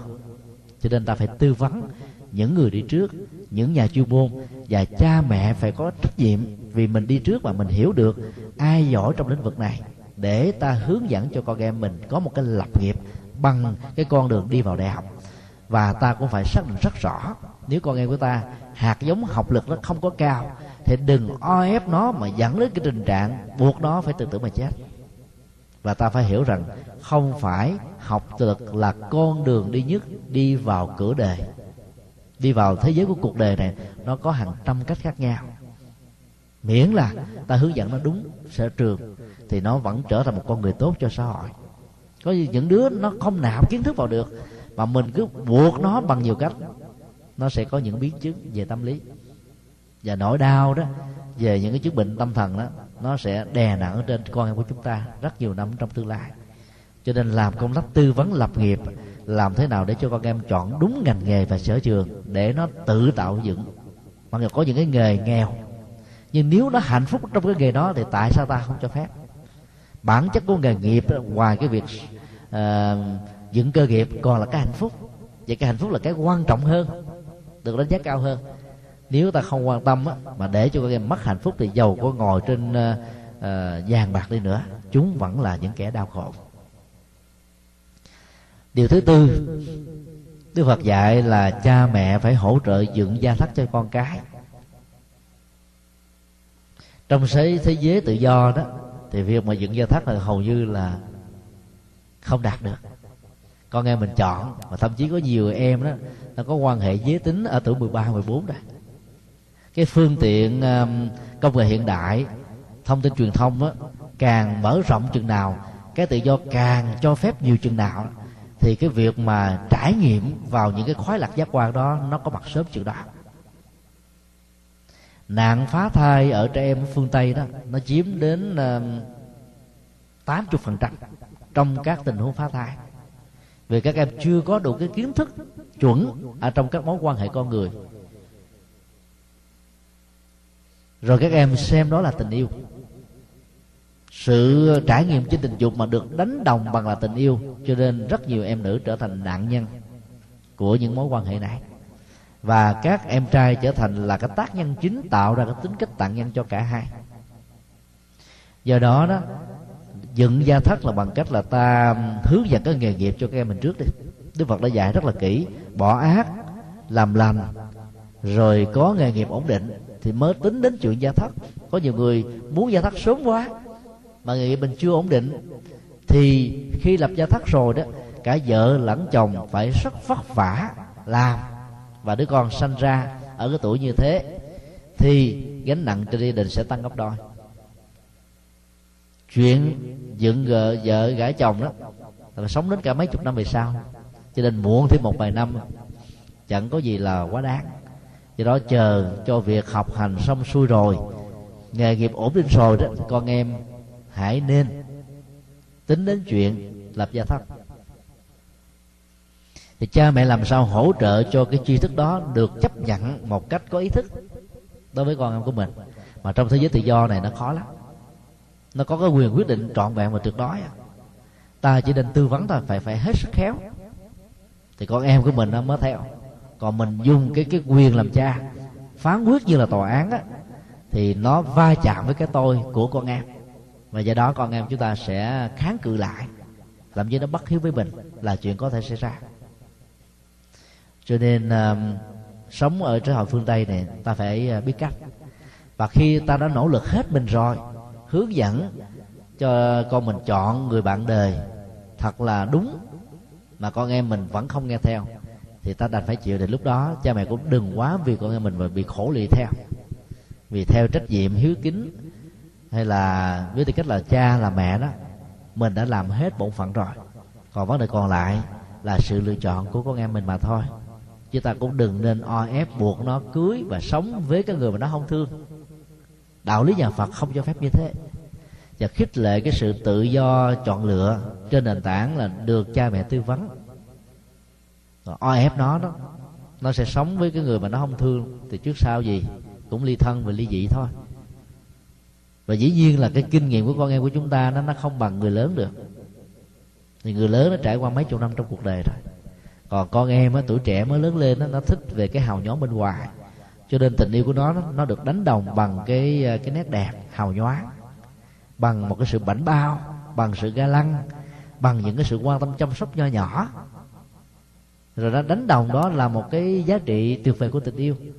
Rồi thẳng tiến trên con đường đó nó sẽ đánh mất tương lai cho đó đó cha mẹ phải hướng dẫn bốn kỹ năng theo tinh thần Phật dạy trong kinh. Thứ nhất á, để cho cái cặp hôn nhân đó được bền bỉ lâu dài. Thì điều tiên quyết là đồng tính. Đồng tính được hiểu ở mức độ cao nhất á, là đồng tôn giáo. Người uh, vợ mà khác tôn giáo với người chồng đó thì cái việc lý giải về thế giới quan nhân sinh quan cái quan niệm giáo dục con cái cái quan niệm ở trong cuộc sống nó hoàn toàn khác nhau. Nếu hai người đó không biết dừng lại đạo ai nấy giữ đó, thì dần già va chạm với cái tôi tôn giáo đó là một cái va chạm rất là lớn.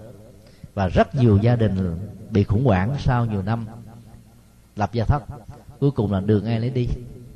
Cho nên à, các tôn giáo khác họ làm cái chức năng này rất là tốt, mặc dầu kinh thánh của họ không hề có bất kỳ một quy định nào hướng dẫn về cái này. Đạo phật là tôn giáo đầu tiên và duy nhất hướng dẫn bằng văn bản trong kinh Đức Phật khuyên một trong bốn yếu tố xác định cái tuổi thọ của hôn nhân là đồng tính. Trong trường hợp hai Phật tử kết hôn với nhau, một người tu theo thiền, một người tu theo tịnh độ, thỉnh thoảng cũng có vấn đề đấy.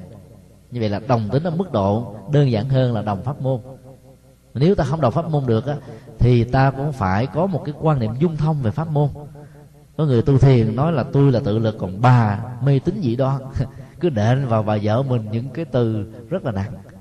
Vì vì cái căn cơ bản chừng đó thôi muốn bà hơn cũng không được. Bà thích niệm phật và bà an lạc hạnh phúc ở trong niệm phật thì cứ để và khích lệ bà niệm phật ấy. bây giờ kêu bà bỏ qua theo thiền là bà không thích hợp làm sao?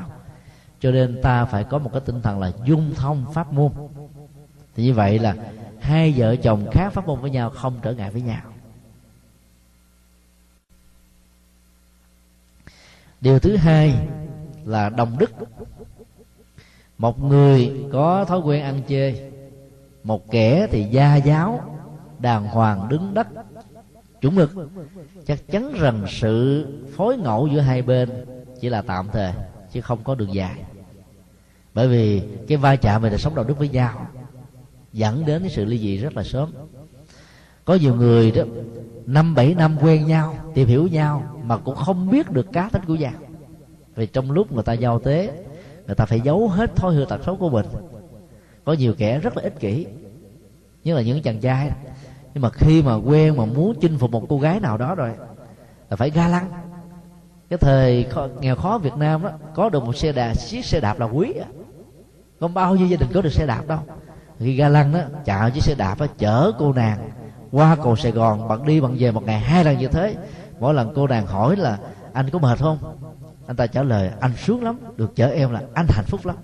Cô ta cảm thấy là là mình được cưng chiều hết mức bơi cậu ta về nhà, mới biết là cậu ta nào là có tật uống rượu nè, nào là hút thuốc nè, nào là cờ bạc nè, nào là đủ thứ. Và khi mà trở thành vợ chồng với nhau rồi đó, mỗi ngày chở qua cầu sài gòn có một lần thôi, anh ta than, đến đầu cầu kêu thôi, em xuống đi bộ đi. Hỏi sao mà lúc trước anh anh chở em hai lần mà bây giờ em kêu đi bộ. Thế lúc trước rồi khác, còn lúc này vợ chồng mình phải có trách nhiệm chia sẻ, thôi đi bộ với nhau. vậy cho nên ờ, chỉ chỉ đến với nhau bằng những cái đánh giá ngoại hình á hay là những cái giao tế không nó chưa đủ đâu.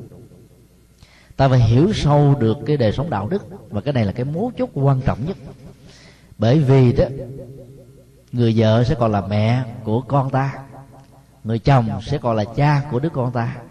Cho nên nếu mình không chọn được cái người vợ người chồng xứng đáng đó thì đứa con của mình đó, không được đảm bảo về phương diện hạnh phúc dĩ nhiên là hai người sống không hợp là cứ như vậy nhưng mà hậu quả nó sẽ đè nặng trên đứa con. Vì đó đó, vấn đề đồng đẳng về tư cách đạo đức, đời sống đạo đức của hai bên là điều rất là hệ trọng mà ta cần phải lưu tâm. Điều thứ ba là đồng thí. Thí được hiểu theo nghĩa rộng nhất là cái tánh rộng lượng, giúp đỡ, chia sẻ, xây dựng mà bây giờ một người thì kêu như là tổng giám đốc các hãng kẹo. Còn một người đó là sống xa qua xa xỉ quá là hai bên đó là thế nào cũng va chạm à. mà nhất là khi mà cái quan hệ ở trong ờ, đời sống ờ, vợ chồng mà đồng đẳng với nhau đó trong sao phương tây đó thì cái đổ vỡ về hôn nhân nó sẽ cao. Xã hội phương tây này đó phụ nữ đã đứng số một. Cho nên khi mà người phụ nữ mà có được cái à, tiền lương cao hơn người đàn ông có vai trò xã hội cao hơn người chồng. Có ờ, cái thẩm quyền ở trong gia đình lớn hơn là người chồng. Thì nếu người chồng đó mà có chứng bệnh tự ái đó mà người vợ không khéo đó, thì sự đổ vỡ rất là nhanh. Những người Việt Nam giàu có có khuynh hướng là thích lấy vợ đẹp mà thuộc về cái ờ, cái kinh tế nghèo để mình có thể làm chủ được người đó.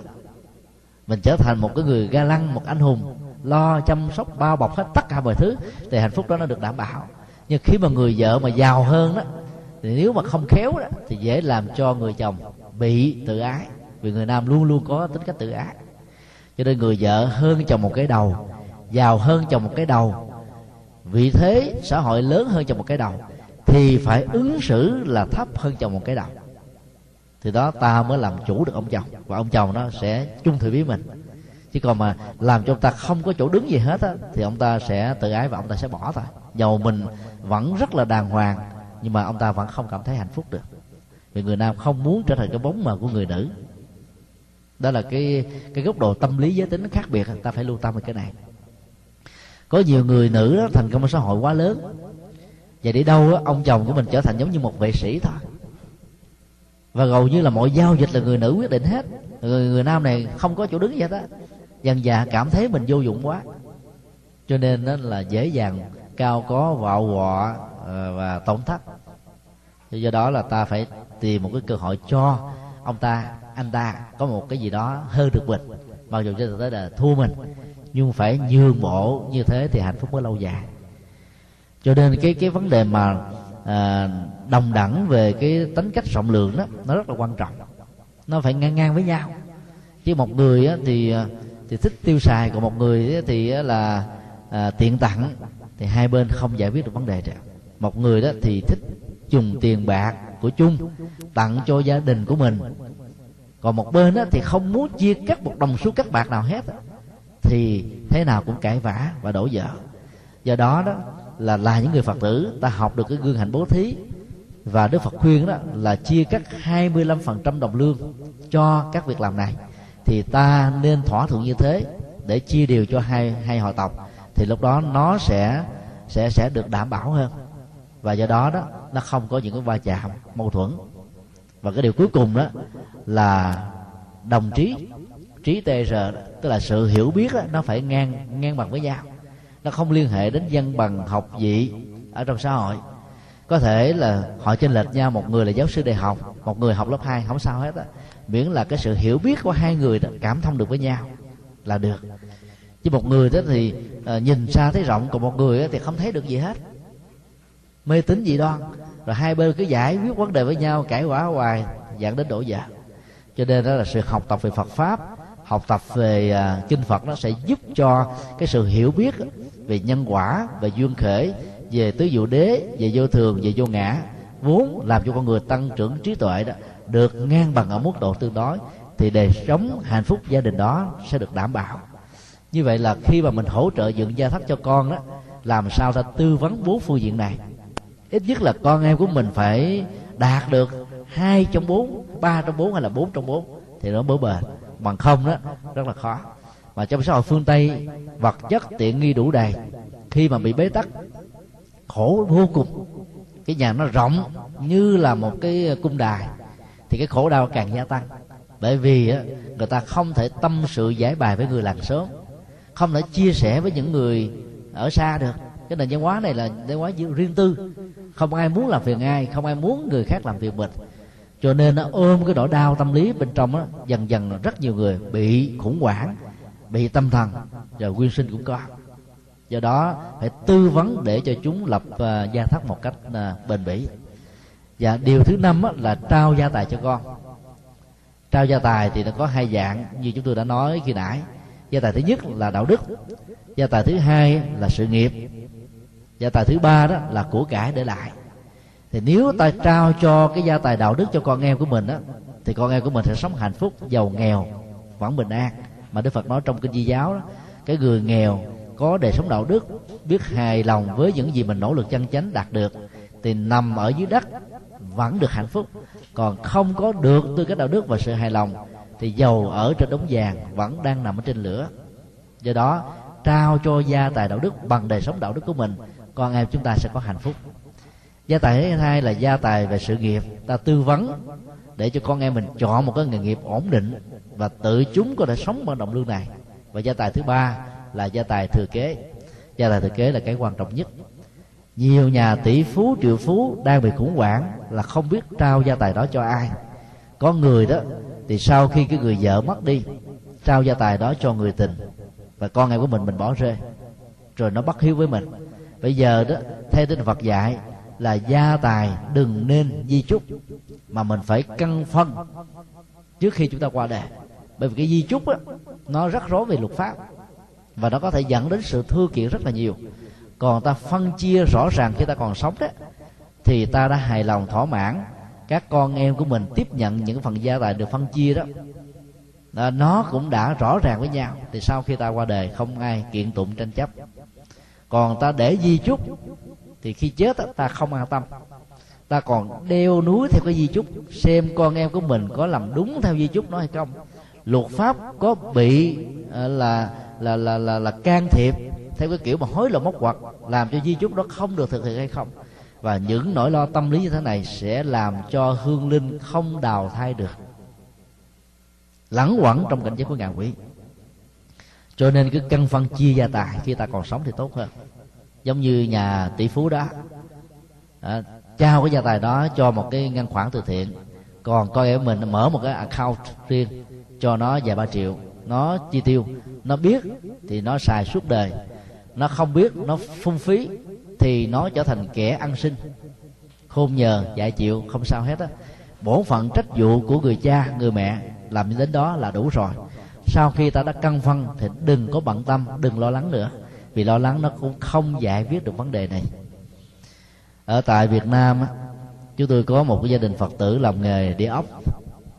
Hai vợ chồng này đó có đến cả 10 căn nhà. Mỗi căn nhà đến hai ba lầu ngoài ra còn có đất đai ở nhiều tỉnh khác nhau.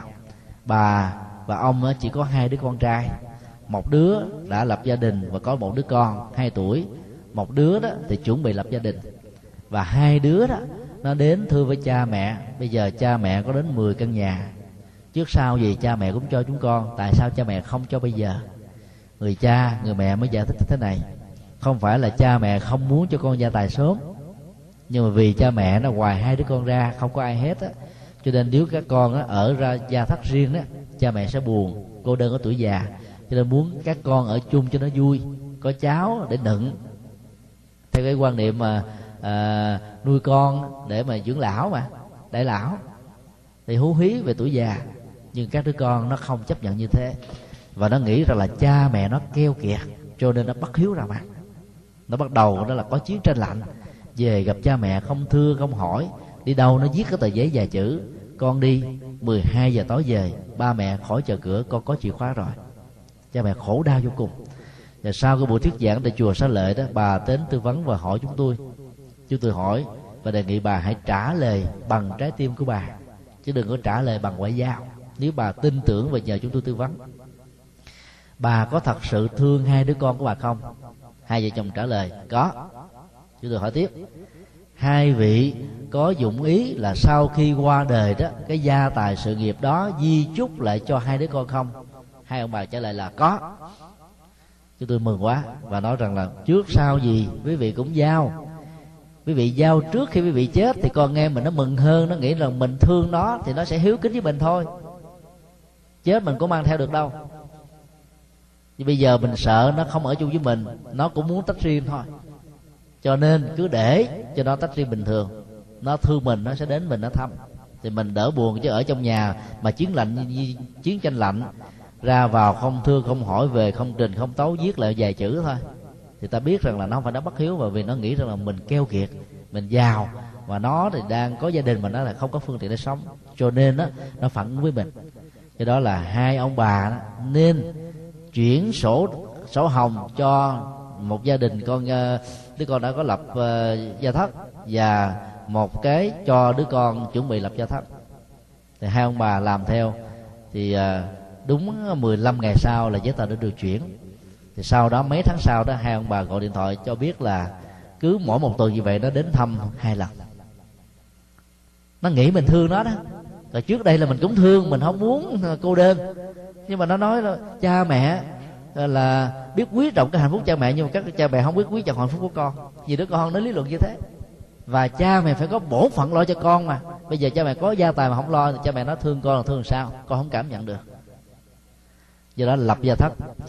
À, truyền trao cái gia tài ta nên cân phân.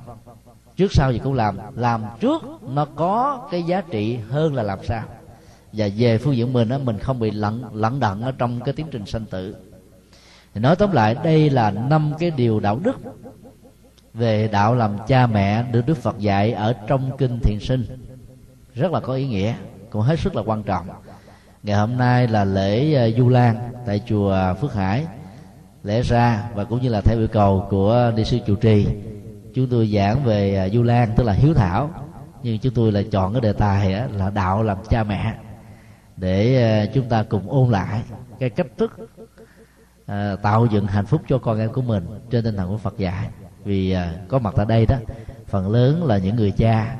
Những người cha đã có con có cháu và có người đã có chắc và cũng có nhiều anh chị à, thanh niên đang làm cha mẹ cho những đứa con rất là trẻ của mình. Cho tôi à, nhắc lại những lời Phật dạy để chúng ta cùng ôn và cùng sống. Thì cái đạo lý hiếu thảo đó vẫn được trọn vẹn. Theo chương trình thì lẽ ra nó có cái phần vấn đáp nhưng vì bây giờ nó cũng đã hơn 11 giờ rưỡi rồi đến cái khóa kinh đó có lẽ là cái phần à, vấn đáp à, tạm dừng tại đây Nam mô Bổn sư Thích Ca Mâu Ni Phật. Kính thưa quý thiền hữu tri thức. À, được sự à, quan hỷ cho phép của ni sư chủ trì và thể theo lời yêu cầu của à, quý à, thiền hữu tri thức chiều hôm nay là phần à, pháp đàm.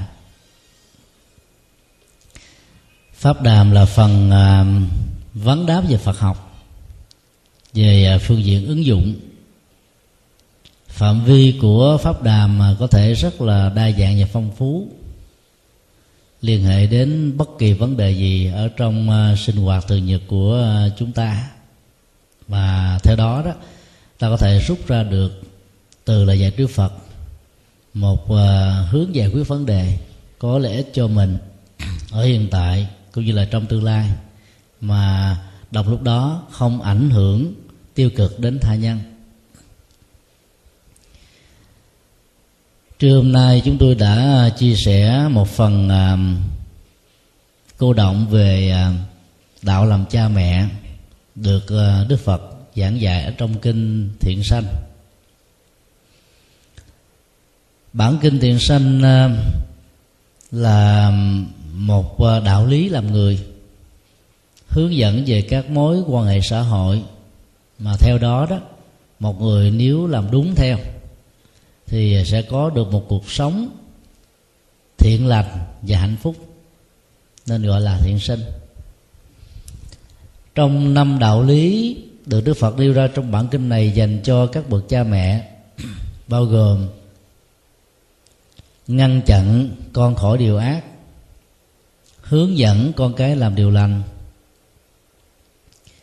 rồi định hướng nghề nghiệp cho con thiết lập gia thất dựng vợ gả chồng và cuối cùng á, là trao gia tài thừa tự đúng pháp cho con cái.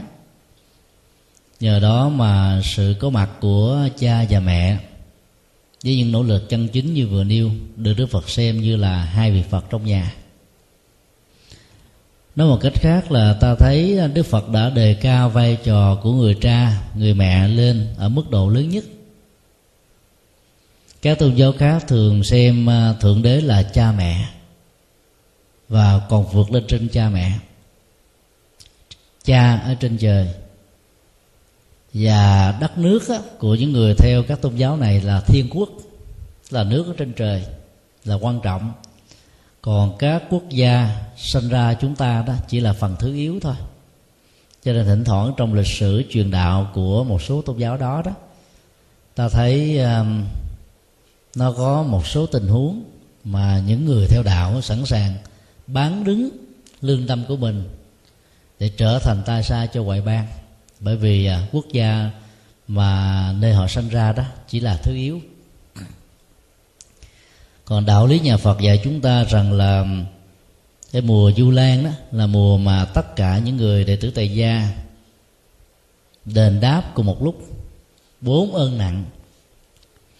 Rất nhiều người không hiểu tưởng và cho rằng là học thuyết tứ ân đó là của phật giáo hòa hảo. Phật giáo Hòa Hảo là một chi nhánh của Phật giáo.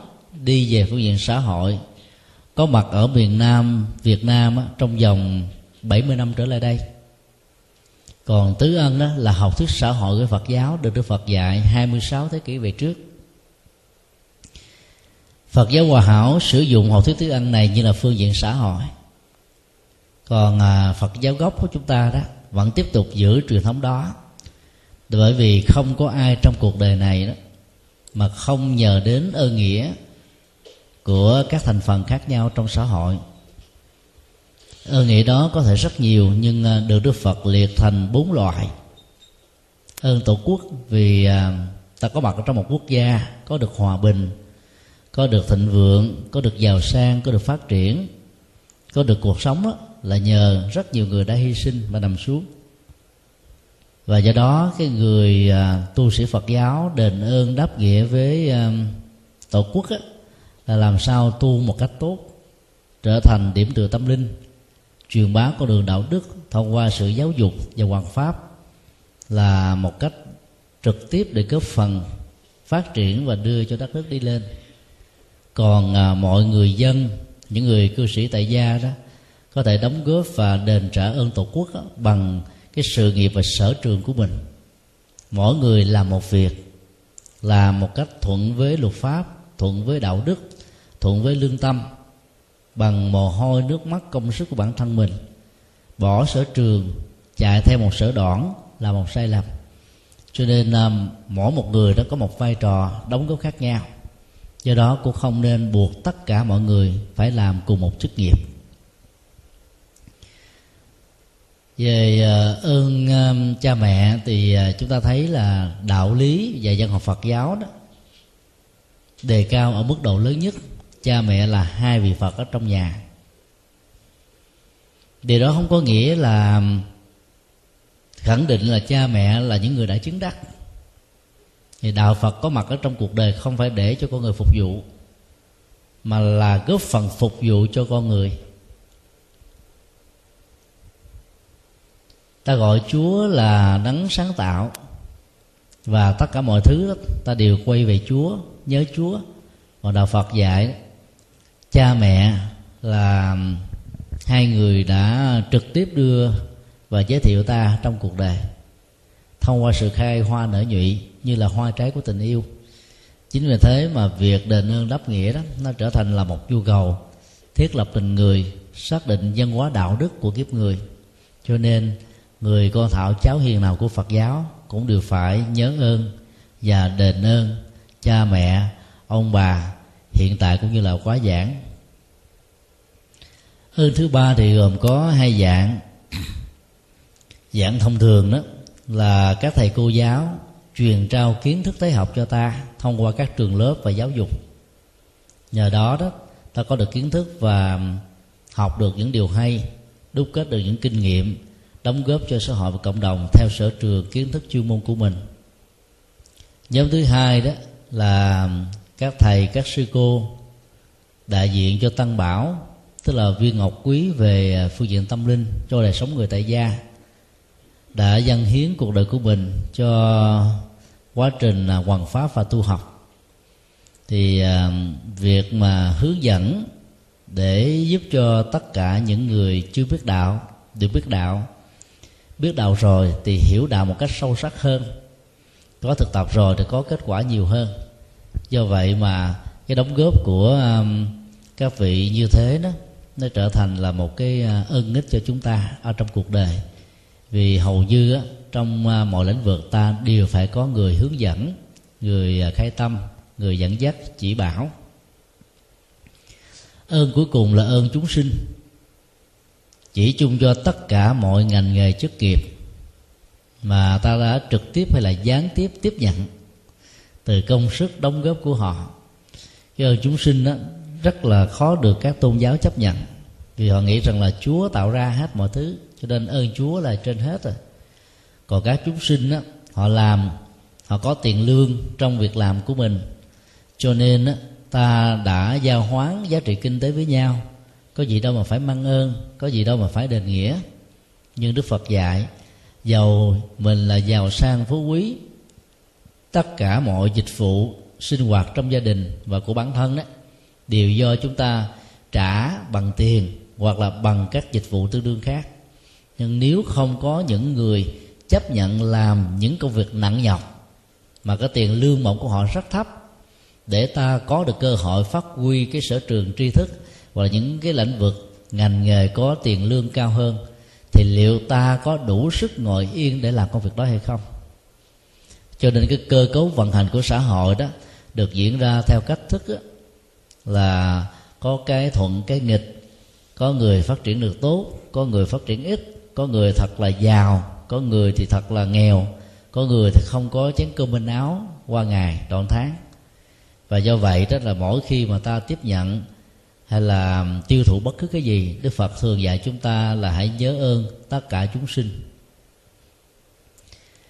Ngày à, Thanksgiving của Hoa Kỳ là một ngày tạ ơn Chúa. Ở trong ngày đó đó, ta biết là có hàng triệu con gà gà tây đã phải kết thúc mạng sống của chúng để phục vụ cho việc à, đền tạ ơn Chúa cái gốc rễ của cái nền văn hóa tạ ơn này đó, nó nằm ở cái vùng mà Massachusetts cách đây um, một vài thế kỷ. Khi mà những người cư dân đầu tiên bất đồng chính kiến với uh, chính phủ hoàng gia Anh đi tìm một cái nơi cư trú và lập nghiệp mới, thì họ đã dạt vào cái vùng duyên hải của Massachusetts. Thì tại đây đó họ được những người thổ dân hướng dẫn cho những cái kỹ năng trồng trọt, chăn nuôi. Và cái thời điểm mà họ có mặt đó, có một cái nạn dịch rất là lớn, nhưng mà nhờ những người thổ dân giúp, cuối cùng họ đã sống còn và lập nghiệp. Rồi sau đó đó, đất nước của hoa kỳ ngày càng được mở rộng ra, phát triển, như bây giờ chúng ta đã thấy. Mùa vụ của năm sau, thì họ đã làm một cái lễ tạ ơn rất là lớn. Tôi nghĩ rằng là Chúa đã chỉ điểm cho họ đến được Massachusetts và có được cái cuộc sống bình an định cư tại đây để trở thành những người giàu. Theo đạo Phật đó, thì rõ ràng cái người mà giúp cho họ không phải là Chúa mà là những người da màu những người bản địa đó. Họ không có cái tâm phục đối xử hướng dẫn nghề chăn nuôi trồng trọt rồi chỉ cho những cái loại thuốc gia truyền để giúp cho những người bệnh này vượt ra khỏi cái bệnh dịch mà nỗi đe dọa có thể là cái chết. Do đó đó đôi lúc ta đền ơn á, lầm đối tượng. Mình mang ơn con người nhưng mình lại trả ơn cho chúa thì rõ ràng đó nó lại không phản ánh đúng được cái học thuyết nhân bản mà cuộc đời cần phải có. Chính vì thế mà trong đạo lý nhà phật đó việc ơn ích các chúng sinh đó, nó trở thành là một cái um, à, sự đền tạ. Bởi vì à, ta được sự hỗ trợ của các chức nghiệp ngành nghề trong đó mọi con người trong xã hội đã đóng một vai trò khá quan trọng. Thì trong mùa du lan đó được xem là mùa tứ ân mà cái ơn quan trọng nhất đó, đó thì tùy theo vai trò của con người trong xã hội mà nó được đông đo tính điểm trong bốn ân á, mặc dù theo thứ tự là ơn tổ quốc ơn cha mẹ ơn thầy và ơn chúng sinh nếu người nào đó làm những công việc uh, về à, bảo vệ biên cương bờ cõi hay là các là lĩnh vực về quản trị à, xã hội quốc gia đó thì cái ơn tổ quốc đó được xem là ơn quan trọng nhất đối với họ. Và có nhiều người à, sống ở trong uh, chế độ an sinh đó, để vượt qua cái khốn khó của mình thì cái ơn lớn nhất với họ đó cũng là ơn ở quốc gia vì quốc gia đã tổ chức cái sự vận hành thông qua thuế má, để họ có được cái à, điều kiện sống một cách tốt. Và cái ơn thứ hai quan trọng hơn đó là ơn chúng sinh. Vì có nhiều người đã phát tâm đóng thuế cho những cái dịch vụ mà hầu như suốt cuộc đời mình và con cháu của mình không hề sử dụng đến. Nhưng có người khác, những người bất hạnh, được hưởng trọn vẹn cái phần quan tâm và đóng góp này. Còn có những người không hề thấy mặt cha mẹ khi mới sinh ra, mà nói ơn cha mẹ là lớn đó, thì họ đâu có cảm thấy rung cảm, trái tim đâu. Hoặc là có những em một cô đó bị cha mẹ bỏ lăn, bỏ lóc ở ngoài đường, quăng vào trong cái sọt rác, rồi may mắn mà sống còn, được đưa vào trong các cái cô nghi viện của phật giáo. Mà bây giờ đến mùa du lan, ta bảo rằng là cha mẹ là ơn nghĩa như hai vị phật trong nhà. Các em chỉ có biểu môi mà khóc thôi. Bởi vì cha mẹ đã sinh ra các em và đẩy các em vào cái chỗ cùng cực và khổ đau nhất. Cho nên mỗi người đó, nó lại có một cái à, cách tiếp cận, cái ơn nào là quan trọng nhất, là có ý nghĩa nhất ở trong cuộc đời của mình. À, tùy theo cái cách thế, tùy theo cái cộng nghiệp, việc nghiệp mà người đó có thể có trong cuộc đời. Điểm qua sơ lược như thế để ta thấy cái giá trị của mùa lễ vu lan không chỉ giới hạn ở trong à, việc ơn nghĩa đáp đền đối với cha mẹ mà còn có thêm ba ơn khác nữa. Bây giờ là phần à, vấn đáp. Xin quý vị nêu à, bất cứ câu hỏi gì liên hệ đến sự tu học nói chung và nên đứng về cái phương diện ứng dụng hơn là lý thuyết. Xin quý vị bắt đầu đặt những câu hỏi. Xin à, truyền à, à, micro không có dây đó. Để à, nói thật lớn lên thì trong cái phần thâu đó nó có lời được đưa vào.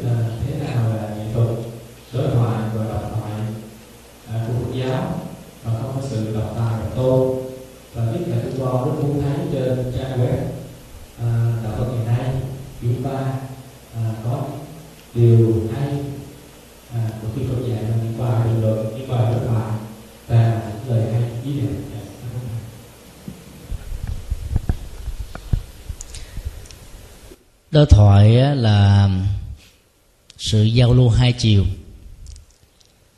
Trong đó đó, hai thành phần trở lên tham dự ở trong một cuộc và nội dung của đối thoại đó, có được cái cơ hội bình đẳng để à, chia sẻ quan điểm của mình một cách rất là tự do và dân chủ về tất cả các vấn đề mà cả hai cùng quan tâm hoặc là quan tâm ở trong một cái chiều kích nhất định cho một vấn đề cụ thể nhất định nào đó.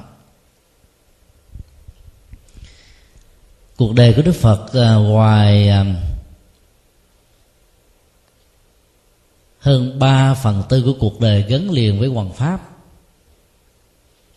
bao gồm trên dưới 300.000 pháp hội với 300.000 bài kinh ngắn và dài khác nhau, thì có một khoảng thời gian rất quan trọng là ngài đã đối thoại liên tục giáo và liên triết học vì ta biết ờ, đất nước ấn độ đó là một đất nước của đa tôn giáo và đa triết học. Đây cũng là một quốc gia sản sinh ra rất nhiều vị thánh, rất nhiều vị minh triết ở trong cuộc đời. Cho nên ờ, trong suốt quá trình hoàng hóa của ngài đó, các cuộc đối thoại một cách tình cờ.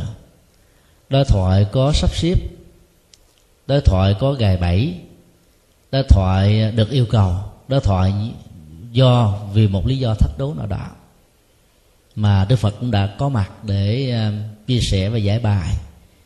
Những ờ, tuệ giác mà ngài đã đạt được sau quá trình chứng đắc với cội bồ đề thông qua con đường trung đạo.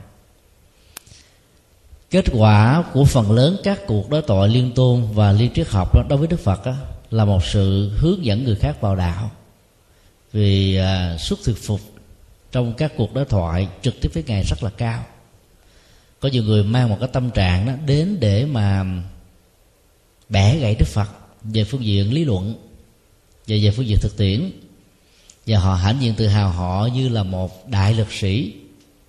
Đức phật là một à, cậu bé yếm ờ, ốm yếu. Đại lực sĩ này chỉ cần dùng sức một cánh tay thôi hoặc ngã cậu bé một cách chết tươi. Nhưng không ngờ khi đến đối thoại đó thì tình huống nó trở thành là ngược lại mặc dù đức phật không hề có một dụng ý gì về điều đó. Điều đó cho chúng ta thấy là cái minh triết của đạo phật đó, nếu ta xử lý, sử dụng nó một cách khách quan, ngoài trừ những người đã bị chìm sâu ở trong thành kiến tôn giáo triết học và các quan niệm định kiến riêng của họ, thì những người nghe trực tiếp đều cảm thấy là mình bị thuyết phục vì cái tính chân lý và giá trị trị liệu của nó trong đời sống à, hiện thực ở hiện tại cũng như là trong tương lai. Cho nên à, sự đối thoại trong phật giáo đó là không phải tìm đến à, cái đúng và cái sai cái hay và cái dở cái thành công hay là cái thất bại mà là một cái cơ hội để giúp cho người ta trở thành dung thông hiểu thêm những cái mà người ta chưa được hiểu. Do đó đức phật à, tuyên bố ở trong à, tất cả bất kỳ cuộc đối thoại nào của ngài đó là phật pháp không tranh cãi với đề, chỉ có đề tranh luận với phật pháp mà thôi. Nghĩa là mục đích của đức phật đó là truyền bá con đường chân lý. Mà khi chân lý đó được công bố đó, thì có nhiều người vì à, thành kiến, vì mặc cảm, vì à, sợ rằng là mình mất ảnh hưởng, cho nên phải lên tiếng chống đối lại đức phật và nghĩ rằng đức phật là là đối tượng, thậm chí là đối thủ, là kẻ thù, đe dọa cái quyền lợi về sự được tôn kính của mình đối với quần chúng phật tử hay là đối với những cái quần chúng khác nói chung. Do đó đó trọng tâm của các cuộc đối thoại phật giáo là không tranh luận với đề mà để chia sẻ cái kinh nghiệm tiếp cận chân lý. Dầu người đối thoại đó có sẵn sàng chấp nhận hay là phủ định nó vấn đề nó hết sức là tự nhiên. Và trong cuộc đối thoại đó thì các thứ của nhà phật đó, nêu ra một cách rất là là là khách quan để cho người ta có thể nghe. Vấn đề còn lại là là người ta có chấp nhận nó hay không mà thôi. Giả sử người đối thoại với những người phật giáo không chấp nhận, lại còn có những thái độ phủ định, chê bai bắn giết và tệ hại hơn nữa là xuyên tạc và du khống, thì người đối thoại bên phía phật giáo đó vẫn cảm thấy là chuyện bình thường. Vì phật dạy đó không nên quan niệm con người là kẻ thù của con người, mà chỉ quan niệm lòng tham, lòng sân, lòng si. Những bế tắc và tâm lý này đó chính là kẻ thù chung của nhân loại. Thay vì hận thù, trả đũa con người, thì đức phật dạy là tìm mọi cách, dẫn dụ làm sao để giúp cho người đang bị bế tắc này đã nhận diện ra mình đang là một nạn nhân của những hành động sai lầm. Và do đó chuyển hóa tham, sân, si thì họ sẽ vượt qua được nỗi khổ và niềm đau. Cho nên mục đích của đối thoại phật giáo ở mức độ cao nhất của đó là làm thế nào để có được sự chuyển hóa ở tha nhân. Và đức phật cũng nói, một trong ba điều không thể làm được của ngài là có thể độ vô lượng, vô số, vô vi chúng sinh, nhưng không thể nào độ một người không có duyên với ngài không phải duyên ở đây nó có nhiều nghĩa. Mang sẵn một định kiến, một thành kiến trong đầu. Như đặt cái cài trước con trâu. Thì mọi cái tiền đề, mọi giả thuyết đặt ra đó chỉ là một cái trò đùa hay là một cái chiêu thức thôi. Mà trên thực tế là câu trả lời của đức phật dù theo cái hướng nào đi nữa, cái người có thành kiến, định kiến như thế vẫn xem không đáng để quan tâm. Không phải là chân lý để học, không phải giá trị để thực hành cho nên các cuộc đối thoại như vậy, người đối thoại với đức phật lấy cái trọng tâm của sự tranh cãi làm chính. Sự hơn thua đó là quan trọng. Và do đó, họ luôn luôn mong mỏi cái kết quả cuối cùng của cuộc đối thoại, họ là người chiến thắng. Bằng một cái thành kiến như vậy đó, thì dầu cho tuệ giác của đức phật có cao siêu quyền diệu cái nào đi nữa, nó vẫn bị một rào cản rất lớn, không có thể thâm nhập được vào. Cũng giống như là có một cái ổ khóa đóng bích lại cánh cửa và các cửa sổ tri thức của mình thì các tri thức đó đành phải vẫy tay chào và chịu thua. Cho nên um, liên hợp quốc khi mà nghiên cứu về minh triết của đạo phật đó thấy rất rõ các tinh thần tự do dân chủ và um, các cái thái độ tôn trọng lẫn nhau ở trong uh, các cuộc đối thoại và đã um, ứng dụng một cách tình cờ hoặc là có tham khảo về những giải pháp mà Đức Phật đã nêu ra để kêu gọi toàn thế giới đó ngưng việc sản xuất chiến tranh à, sản xuất các loại vũ khí à, hạt nhân vũ khí giết người đồng loạt các loại vũ khí làm à, phá hoại mạng sống của con người và làm tổn thất các cái công trình xây dựng của con người. Và thay vào đó đó là những cuộc hòa đàm ngồi đối thoại với nhau trên ba tinh thần. Thứ nhất là thương lượng thảo luận với nhau, bàn tính. Và nếu không đạt được thì chấp nhận giải pháp thứ hai là tương nhượng, tức là một bên nhường một phần nào đó cho bên còn lại. Và bên còn lại đó cũng phải quan hỷ chấp nhận ở trên một cái mức ranh giới nhất định nào đó để cả hai bên cùng có lợi. Và cái thứ ba là trì hoãn phản ứng. Giả sử như tiến trình thương lượng và tương nhượng không có kết quả, trì hoãn cái việc quyết định trong việc sử dụng các loại vũ khí để có thể tạo một cái cơ hội cho cả hai bên đó, có được cái suy nghĩ chính chắn nhằm giải quyết các vấn đề. Thì ngày hôm nay ta thấy là cái tiến trình giải quyết các vấn nạn hạt nhân và chiến tranh của các quốc gia nó đều diễn ra theo cái cơ chế này. Và thế giới đó nếu ba cái hướng đó không giải quyết được đó, mà có một trong à, hai quốc gia hay là hai hai hai đối tác mà có khuynh hướng đi ngược lại cái quyền lợi chung cái quy định chung của liên hợp quốc và được xem như là phạm pháp về vấn đề xâm lấn cái chủ quyền thì lúc đó đó là liên hợp quốc sẽ có các cái uh, cuộc uh, trừng phạt bằng quân sự hay là bằng kinh tế vân vân. Phật giáo thì không sử dụng đến giải pháp thứ tư. Còn uh, ở thế gian đó thì người ta được quyền.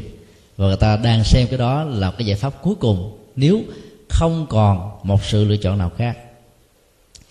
Như vậy nói tóm lại bản chất của những cuộc đối thoại trong đạo phật là để tìm cái quyền lợi và lợi ích cho cả hai bên chứ không phải cho riêng một bên nào. Và do vậy đó à, tham dự và có mặt ở trong những cái cuộc đối thoại như thế đó người tham dự được lệ lạc trên trang web đạo Phật Ngày Nay và nhiều trang web Phật giáo khác đó, thì ta thấy là nó ít có những cuộc đối thoại diễn ra. Bởi vì à, bản chất và các vấn đề tôn giáo đó, cũng như vấn đề chính trị đó, là hai điều trở nên rất là cấm kỵ khi thảo luận với quần chúng. Bởi vì à, cái bảo thủ về quan điểm tôn giáo và chính trị giống như một cây đinh. Nếu mà cầm cái búa mà một cái vật gì đó thật là cứng và mạnh đánh đập vào nó càng nhiều chừng nào càng làm cho cái cây đinh thành kiến tôn giáo và chính trị lúng lúc sâu vào những cái mảnh gỗ tức là căn cứ địa về tư tưởng học thuyết hành trì của tôn giáo và chính trị đó. Cho nên uh, thảo luận về tính chân lý của tôn giáo và chính trị đó nó chẳng đưa con người đến đến đâu. Chính vì thế mà đức phật thường à, không dấn thân vào cái con đường đối thoại như vừa nêu mà ngài chỉ chia sẻ những vấn đề có lợi và không có lợi. Còn lại đó là sự lựa chọn của từng con người. Và nói chung là những người nào trực tiếp nghe những gì mà ngài chia sẻ một cách hết sức là khách quan. Và đây chính là cái tiêu chí về phương diện học thuyết à, của đức phật đối với vấn đề đối thoại nói chung. Ở trong à, trang web đạo Phật Ngày Nay thì có một số tác phẩm đối thoại à, tôn giáo, nhưng mà cũng có rất ít những tác phẩm đối thoại về triết học. Gần đây thì à, mạng đóng góp này nó ít đi, vì không có những lĩnh vực chuyên môn.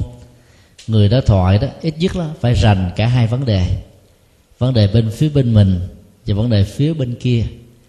Và sử dụng một ngôn ngữ hết sức là hài hòa, ái ngữ để cho bên kia đó, giàu không thích, giàu không chấp nhận, vẫn không có cảm giác rằng là mình bị à, khiêu khích hay là bị tức tối thì nhờ đó đó các căng thẳng ở trong các cuộc đàm thoại đó nó được là à, là là nhẹ đi. Nhờ đó nó cái sự hiểu biết tương thông giữa hai bên đó được thiết lập. Kết quả là những cuộc đối thoại như thế nó mang tính cách xây dựng và những giá trị phát triển cho cuộc đời. À, xin nêu xin nêu câu hỏi khác.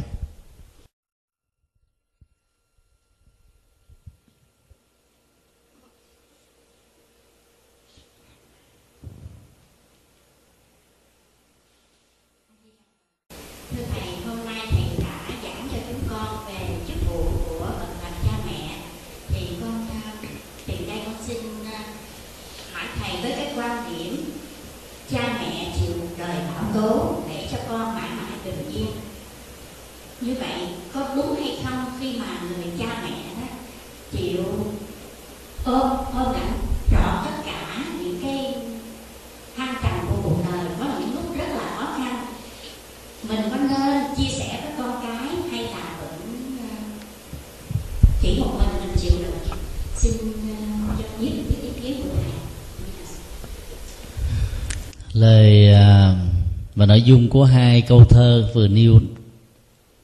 Nó phản ánh phần lớn các tình huống về tình thương của cha mẹ dành cho con cái trong những quốc gia mà kinh tế là một thách đố do sự nghèo. Thì hầu như là các bậc làm cha, làm mẹ phải hy sinh để cho con em mình được hạnh phúc và vượt qua cái khốn khó như mình đã từng có trước đây. Và mình không may mắn để vượt qua chúng còn một phần còn lại đó, thì cha và mẹ đó đã không rơi vào cái hoàn cảnh tương tự. Mà sống ở trong phước báo, cho nên không phải nặng nhọc, vất vả lắm để giúp cho con em mình thành công. Dù là phát xuất từ một tình thế nào đi nữa, thì ta thấy là cái việc mà truyền thông giữa cha mẹ và con cái đó, trong những kinh nghiệm hạnh phúc và khổ đau đó, cũng rất là cần thiết mục tiêu của sự truyền thông đó là làm sao để cho con cái của mình hiểu được và cảm thông. Chứ đừng để cho chúng phải có một mặc cảm rằng mình đang kể công về những đóng góp của mình dành cho sự thành công của chúng.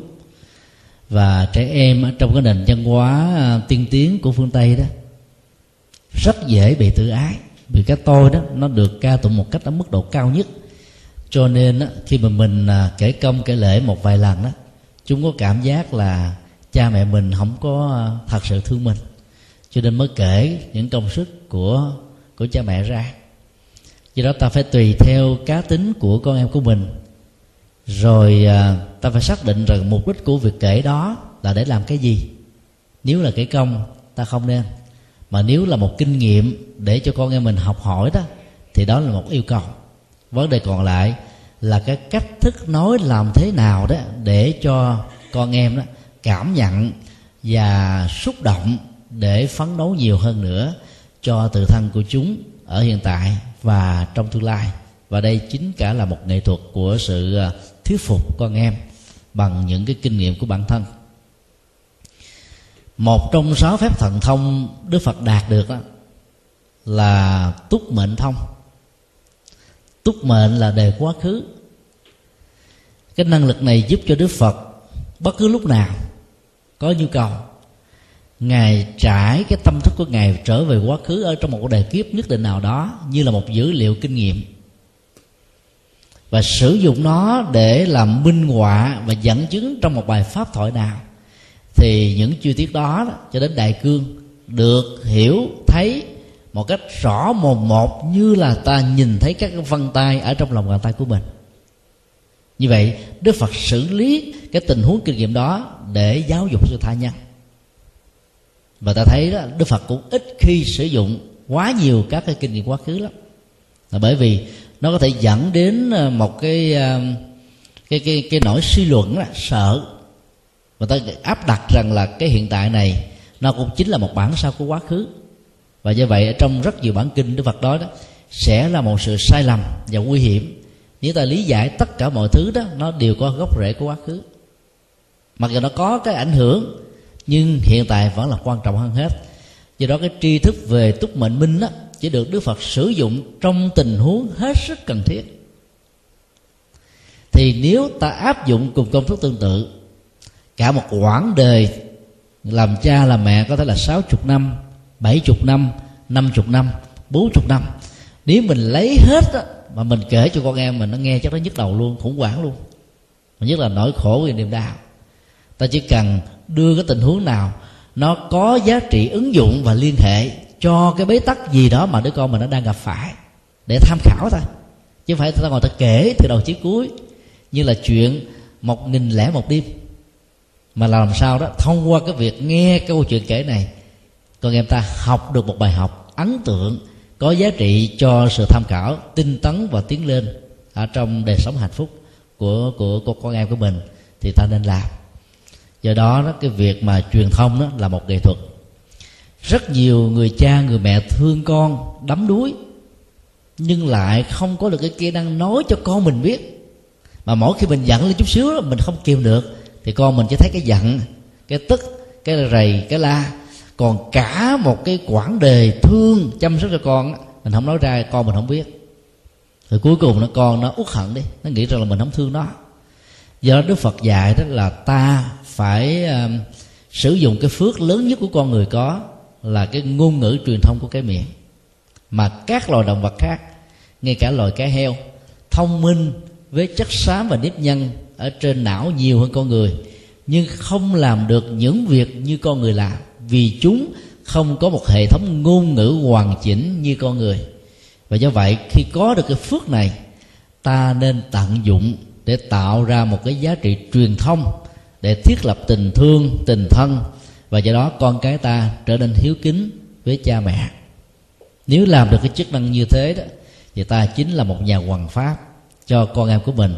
Vì con em sẽ dạy cho cháu cháu sẽ dạy cho chích. Và cứ như thế cả một gia tộc ta được hòa kính, thương yêu, chăm sóc ở trong à, sự đền ơn. Và biết ơn. À, đó đó là một cái à, yêu cầu. Chúng ta thử suy nghĩ cái câu chuyện có thật này.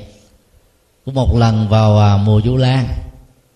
Vào trước tháng 7 trước rằm tháng 7 khoảng chừng vài ba ngày, chúng tôi đi đến một cái viện mồ côi. Dẫn một phái đoàn phật tử việt kiều à, trao tặng cho từng em mồ côi đó một phần quà. Các ca sĩ chúng tôi mời theo đó ca cái bài ờ, về ờ, chữ hiếu bài về lòng cha rồi à, bài tình mẹ rồi một số bài du lan và một kiền liên. Có một số em òa lên mà khóc khóc một cách nức nở. Thì chờ các em khóc xong rồi đó chúng tôi mới hỏi các em có cảm động lắm không khi nhớ về ơn của cha mẹ? Thì có hai em mới nói như thế này dạ thưa thầy thưa quý bác chú con phải khóc vì thương kính cha mẹ. Chú tôi khóc á, vì cảm thấy là cái thân phận của mình nó bạc bẽo quá. Thì con không biết cha mẹ là ai mà nghe à, thầy ở trong chùa nuôi con đó, cho biết rằng là lụm con ở ngoài sọt rác. Con buồn quá. Nhớ đến cha nhớ mẹ là buồn cho cha mẹ mình không biết lo cho mình. Mình mới ra nông nổi như thế này do đó đó là ta thấy là cái việc mà truyền thông đó nó rất là quan trọng. Có nhiều người cha người mẹ chưa chuẩn bị và đủ được cái tư cách để làm cha làm mẹ. Rồi là không có được cái sự kiên cử giữ gìn do thiếu tri thức. Do đó là cuối cùng đó, sinh ra đứa con rồi phải ờ, ngậm ngùi mà bỏ đứa con này. Cũng may nó được chùa nuôi nắng. Nếu không được nuôi nắng đó thì thân phận nó ra như thế nào? Trong tình huống đó phải hết sức khó khăn để thuyết phục rằng là cái tình cha nghĩa mẹ vẫn là bao la vẫn là biển cả. Chúng tôi chỉ đành giải thích cho các em như thế này. Trong đạo phật dạy chúng ta lòng hiếu kính đó, nó có nhiều lý do. Lý do đầu tiên đó mà mình phải hiếu kính đó là trong lời ca nó đã nói rồi tình mẹ bao la như bị thái bình dạt dào lớn rồi à, tình cha như là núi cả vân vân. Nhưng nó chỉ là một phương diện nó còn phương diện khác đó đức phật dạy là có mặt với thân phận của con người là một phước báo rất lớn. Cái phước báo đó đừng tính bằng vật chất. Bởi vì vật chất không đáng để đông đo tính đến cái phước được làm con người.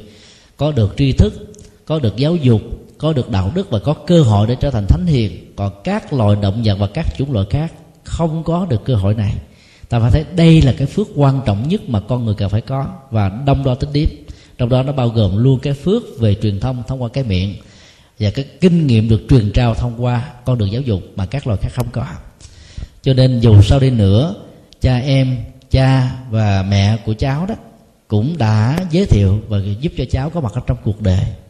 Mặc dầu đó cha mẹ mình nghèo quá và không đủ bản lĩnh để nuôi đứa con trong nghèo khó cho nên đành đó, phải gỡ gắm vào chùa vì biết rằng là có mặt ở tại chùa các cháu các con sẽ được ăn học đến nơi tính chốn cho đến lớp 12 và do vậy đó là mình không trở thành là cái kẻ à, khổ đau cùng cực như là những người ăn sinh ngoài đường phố. Như vậy là người cha người mẹ đó đã có dụng ý rất là lớn rồi cho nên mới đành gỡ mình vào cái cô du viện một cách là không dám trực diện với nhà sư. Vì làm như thế nhà sư hỏi nghẹn ngào khóc trả lời không nổi. Cho nên dù sao đi nữa cũng là một duyên phước để ta có mặt với tư cách là một con người. Do đó đó à, trong cái sự khó khăn cha mẹ đừng nên ngại. Ta cũng phải truyền thông nói cho con em mình biết. Thì mỗi một cái à, giá trị phước báo mà con em mình có đó, nếu so sánh với thế hệ đi trước đó, nó vẫn còn nhiều hơn. Chúng ta thử so sánh người việt nam ba chục năm trước đấy, khổ vô cùng. Ăn phải mì độn bò bo, bánh mì, chứ đâu có ăn được như bây giờ chúng ta ăn đâu. Rồi bây giờ đó con em của mình đó là sướng hơn mình của năm, ba năm trước nữa. Và chiều cao của con em mình được sinh ở hải ngoại đó, có thể hơn cha và mẹ của chúng một tấc đến tấc rưỡi là chuyện thường. Tại vì chúng ta sanh ra trong một cái giai đoạn mà lúa thóc nó thiếu, chất bổ nó không được đầy đủ, cho nên xương cốt mình nó cũng bị còi, nhưng không được lớn. Còn con em mình ăn đầy đủ dưỡng chất quá cho nên nó cao hơn, cái cộng nghiệp đó nó được thay đổi như vậy là sau một thời gian trôi qua đó, khi mà hòa bình nó có và khi mà chiến tranh nó không còn nữa đó, thì hầu như là thế hệ con em chúng ta có phước hơn là thế hệ của mình. Những thứ này ta cũng nên truyền thông cho chúng biết để nhớ cội, nhớ nguồn, nhớ tổ tông, nhớ quê hương, nhớ giống nòi và nhớ những người đã trực tiếp tạo ra sự sống cho chúng bằng tất cả những sự nỗ lực rất là nặng nhọc và với rất nhiều nỗi đau. Dù sao đi nữa việc truyền thông như thế cũng hết sức là cần do đó miễn là ta làm sao đừng để cho người nghe nghĩ rằng mình kể lễ, kể công, thì cái sự truyền thông như thế được xem là thành công. Xin yêu câu hỏi khác.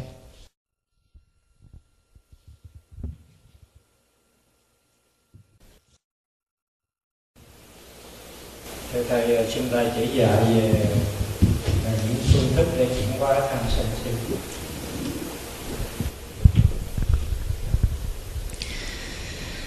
cái câu hỏi đó thì quá rộng. Mà chuyển qua cái tham không nó cũng phải cần đến à, năm bảy à, buổi à, trịch trình bày cái sân cũng như thế cái si cũng như thế. Nếu quý vị nào có thời gian thì có thể lên trang web đọc Phật ngàn xin lỗi trang web tủ sách Phật học com. Và vào cái mục uh, các bài pháp thoại về kinh Trung Bộ. Thì sáu uh, bài kinh đầu đó trong đó có một bài kinh là à, tất cả pháp môn hình như là bài kinh thứ hai thì chúng tôi trình bày tất cả hình như là sáu buổi và có à, chia sẻ rất nhiều à, cái kỹ năng được Đức Phật nêu ra trong kinh đó, để à, chuyển hóa lòng tham, lòng sân và lòng si. Ở đây chúng tôi xin à, rút gọn thôi, mỗi một cái à, trở ngại về tâm lý đó đó một cái kỹ năng được Phật dạy để chúng ta tham khảo rồi còn nói nhiều thì nó lại không đủ thời giờ chứ chúng ta phải xác định rằng lòng tham là một chất keo dính. Vào những cái ta đã có thì muốn có nhiều hơn. Cái chưa có, muốn cho nó có. Và cái ờ, chất dính này nó làm cho mình nó rơi vào sự hưởng thụ, đắm nhiễm, đến mất hạnh phúc hơn là có được hạnh phúc như vậy tất cả những cái nỗi đam mê những cái thích thú nào mà nó không dẫn đến sự đấm nhiễm và mất hạnh phúc đó, thì cái đó vẫn được xem là cái ước nguyện chân thành chứ không phải là lòng tham. Nếu dùng bằng cái tự tham thì cái đó là tham tốt. Như vậy vấn đề còn lại là ta chỉ chuyển hóa lòng tham tiêu cực mà thôi. Bản chất của lòng tham đó nó có à, hai hướng. Hướng là tích tụ và cái hướng là không muốn nhỏ giọt tất cả những gì được mình tích tụ. Một bên đó, thì nó dẫn đến sự tăng trưởng những cái chúng ta có trên nền tảng của vị kỷ. Một bên đó là cố bảo trì và giữ nó không để cho nó nó bị tổn thất ở bất cứ một cái ờ, ngõ ngạch nào. Thì cái dạng thứ hai này gọi là bỏng sẻn. Bỏng sẻn là cái ờ, đối lập.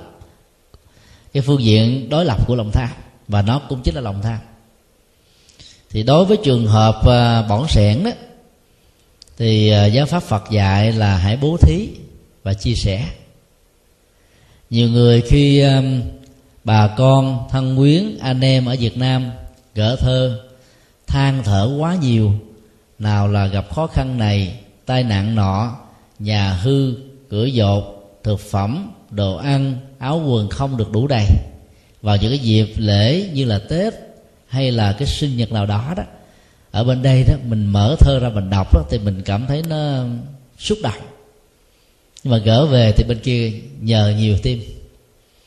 Rồi bữa nào mà đi làm việc về mỏi mệt quá, mình phải đi làm thêm ca hai, ca ba mà đọc những cái thơ. Lần thứ hai cũng xin tiếp tục nữa, lần thứ ba là lúc chúng ta chai sạn cái lòng từ bi. Chúng ta nghĩ rằng là bên đây mình làm quá nặng nhọc và bên kia không làm gì hết và cứ sinh hoài đó, thì có đủ tiền đâu mà chu cấp không à? Thì cái này đó nó là một sự đắn đo thôi. Nó có tình huống đó, nó thuộc về bỏng sẻ mà có tình huống đó nó thuộc về sự ngưng tốt.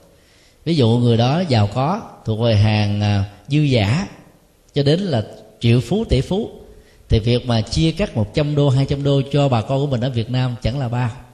Nhưng mà họ vẫn lý luận như thế. Ở đây mình làm mệt nhập thấy mồ bên kia bọn không làm tiền có sẵn trong hàng đâu mà cứ lấy cái xin thì cái đó đó, trên thực tác đó là sự biện hộ của um, cái lòng mà tiếc rẻ đó về những tài sản mà mình đã làm ra một cách mồ hôi và nước mắt.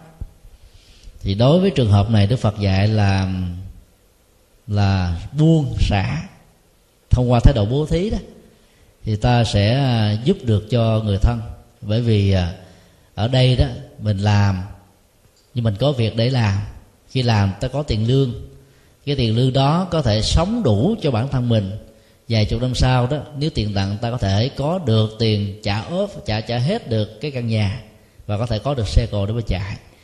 Còn cái lương bổng á, của người Việt Nam đó cho đến bây giờ tính trung bình một tháng là 100 đô đi. Thì uh, uh, một năm đó, là được một ngàn hai. Chứ tôi đặt ra một giả thiết không thể có nhưng mà tạm cho nó có đi là người ta cứ giữ một ngàn hai trăm đô đó, không ăn, không uống, không chi dùng, không tiêu thụ gì hết, mà vẫn sống được hạnh phúc, thì phải đào thai lên năm kiếp nữa mới mua được một căn nhà. Suốt làm suốt luôn 60 năm đi, cho đến 80 tuổi mới nghỉ, thì phải mất đến năm kiếp mới mua được một căn nhà. Do đó đó, cái tiền mà ta giúp về đó 100 đô đó, nó lại có một ý nghĩa rất là lớn so với những người thân của chúng ta đang lâm vào cái hoàn cảnh khó khăn và thiếu thốn. Cho nên ờ, nếu mình có thể làm được và giúp được đó, mà không tạo ra cái tình thế ỷ lại ở người thân, thì cái giá trị của sự giúp như thế nó rất là rất là quan trọng. Và hơn nữa, cũng là người bà con của chúng ta mà thôi. Còn trong tình huống ta biết rằng là những người ở Việt Nam thân bằng quyến thuộc của mình đủ sức để sống. Nhưng thấy tình thương của mình á, ban trải một cách là thoải mái quá, vô điều kiện quá, cho nên họ lợi dụng. Chẳng hạn như thế, để có được thêm cái chút đỉnh để xài, thì việc giúp như thế sẽ tạo ra một sự ý lại. Thì ta cũng không cần phải giúp phải giúp để cho tất cả mọi người tự lập. Thì lúc đó nó không được xem là sự bỏng sẻn, cũng không phải là một cái lòng tham, mà vì ta thấy rằng là cái sự giúp đó, nó chưa có nhu cầu. Do đó đó, đối với tình huống là lòng tham đó, thì đức phật dạy đó, chúng ta quán vô thường rằng là mọi thứ đó nó sẽ phải trôi qua trong cuộc đời. Của cải chúng ta đó, nó không đi với mình. Mà nếu mình chết đó, mà mình lại bám víu vào của cải thì tiến trình tái sanh sẽ bị trở ngại. Kết quả là ta đào thai làm ngạ quỷ. Do đó đó ta có của mà biết chia sẻ đó thì tài sản này nó sẽ được tăng trưởng như là phước báo trong tiến trình tự nhiên của nhân quả. Như vậy là cái phương pháp quán về vô thường và vô ngã sẽ làm ta buông lòng tham. Còn cái phương pháp quán về à, à, giúp đỡ và lòng từ bi đó sẽ giúp cho chúng ta buông được lòng bỏng sẻn còn đối với cái phương diện quan trọng là tham dục đó là hưởng thụ tính dục ở mức độ là đắm nhiễm lệ thuộc là tán gia bài sản thì cái việc mà quán chiếu tu tập á, là quán về à, à, chính cái tiến trình diễn ra của thi thể con người à, mà ở mức độ lớn nhất của nó là nó rã nát hết. Cho nên á, những cái ờ, mua vui một chút khổ đau muôn phần là một bài học để cho ta cần phải săn nhắc chính mình và không có chạy theo những cái niềm vui mang tới cách phiêu lưu và không có giá trị thực thụ. Thì đó là cái cách để mà chuyển hóa lòng tham. Còn đối với lòng sân thì ta thấy rằng là nó là một cái thái độ thể hiện sự không đồng tình dẫn đến bực dọc cao có khó chịu quát tháo đánh đập bạo động chửi bới xuyên tạc thanh toán và thậm chí là loại trừ lẫn nhau. Thì cái phương pháp tu tập á, được đức phật nêu ra ở trong bài kinh um, tương ngưng á, là bao gồm ba ảnh dụ. Ảnh dụ thứ nhất cũng giống như là cái đục của một nghệ nhân tài giỏi đục chạm trổ vào trong một cái phiến đá. Mất đến năm bảy tháng trời thì có được một cái tượng hay là với một cái hình thù phù điêu đẹp nào đó để mình tôn thờ nó như là một kiệt tác. Thì cái việc mà đục khắc cái gì lên trên đá đó nó sẽ có cái độ bền với thời gian. Ngàn năm bia miệng vẫn còn à, mà ngàn năm á, là núi chảy nước nước chảy đấy, thì đá nào nó nó cũng tiêu thì mặc dầu đó là cái độ nó là hơi lâu, nhưng nó vẫn có thể tiêu được. Cho nên á, xét soi điếu lòng sân của mình dẫn đến một sự hận thù, bám víu một cách sâu sắc nhất, làm cho ta không thể nào buông được. Thì ta biết rằng ta đang ôm cái hận thù đó như là dùng cái con dao hận thù này để đục khoét cái hình tượng trên một phiến đá. Và cuối cùng ta trở thành là nạn nhân của sự hận thù này. Cái người tạo ra nỗi đau cho ta có thể quên mất rồi. Có thể đã chết rồi. Có thể họ còn không nhớ cái lỗi lầm của họ. Có thể họ đã hối hận rồi. Và có hỏi họ là trơ trơi không thấy rằng mình có lỗi. Cái chuyện như thế nó không đáng để ta quan tâm. Mà quan trọng nhất là ta phải vượt qua được nỗi đau của mình. Ngay trong tình huống mình đang bị nỗi đau của lòng sân khống chế. Cho nên đức phật dạy là hãy quán trên đá, đừng trở nên thành là là là đá bị khắc đục đến mấy chục năm, mấy trăm năm nó mới mòn. Ai ôm cái nỗi sân hận thù hằn một người nào đó, mang theo trong tiến trình của sanh tử, từ kiếp này sang kiếp khác là một sự dạy dỗ đó là cái lời khẳng định của đức phật. Có những cái tình huống thì sự sân hận nó không lớn như vậy. Nó mức độ nhẹ hơn, có điều kiện khi có rắc xúc tác kích động đó, thì nó mới trỗi dậy, còn không có thì nó nằm nằm y nguyên. Thì Phật quán sát và dạy chúng ta quán chiếu.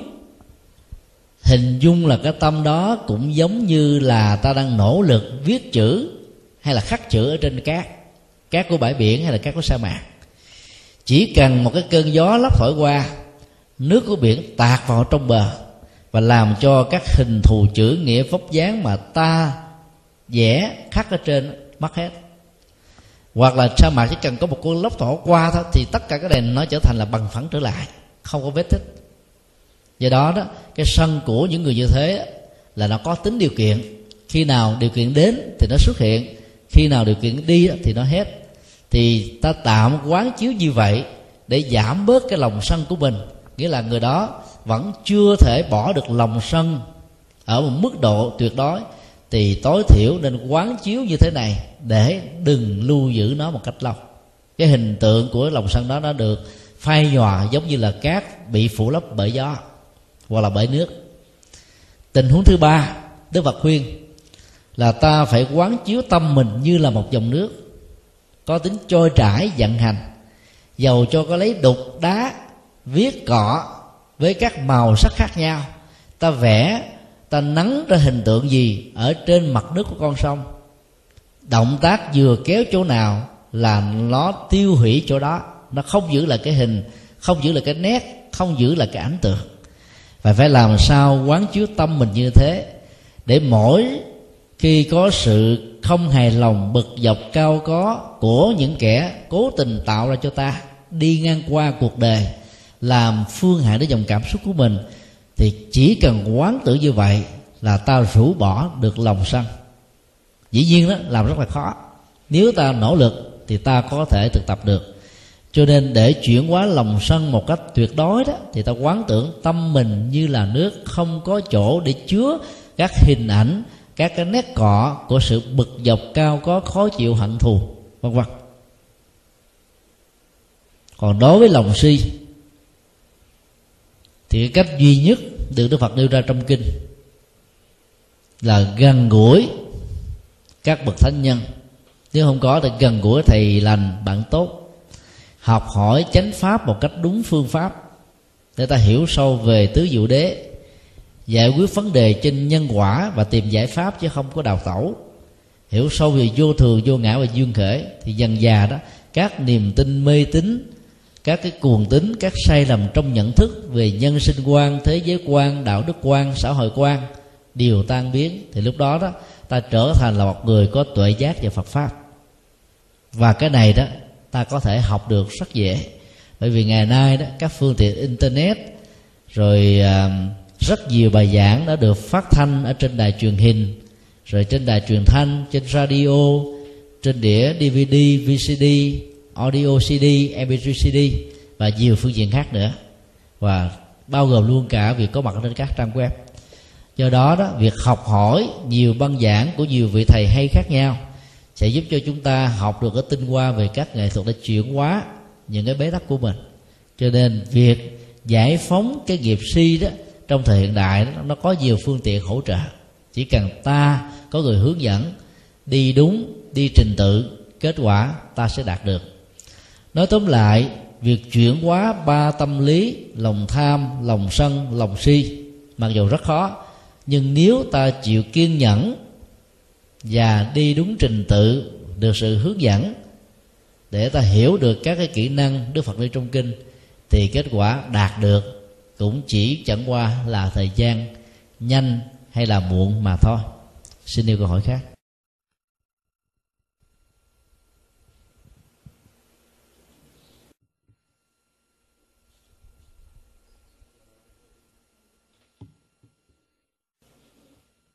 Nam mô Bổn Sư Cha Mâu Ni Phật. À,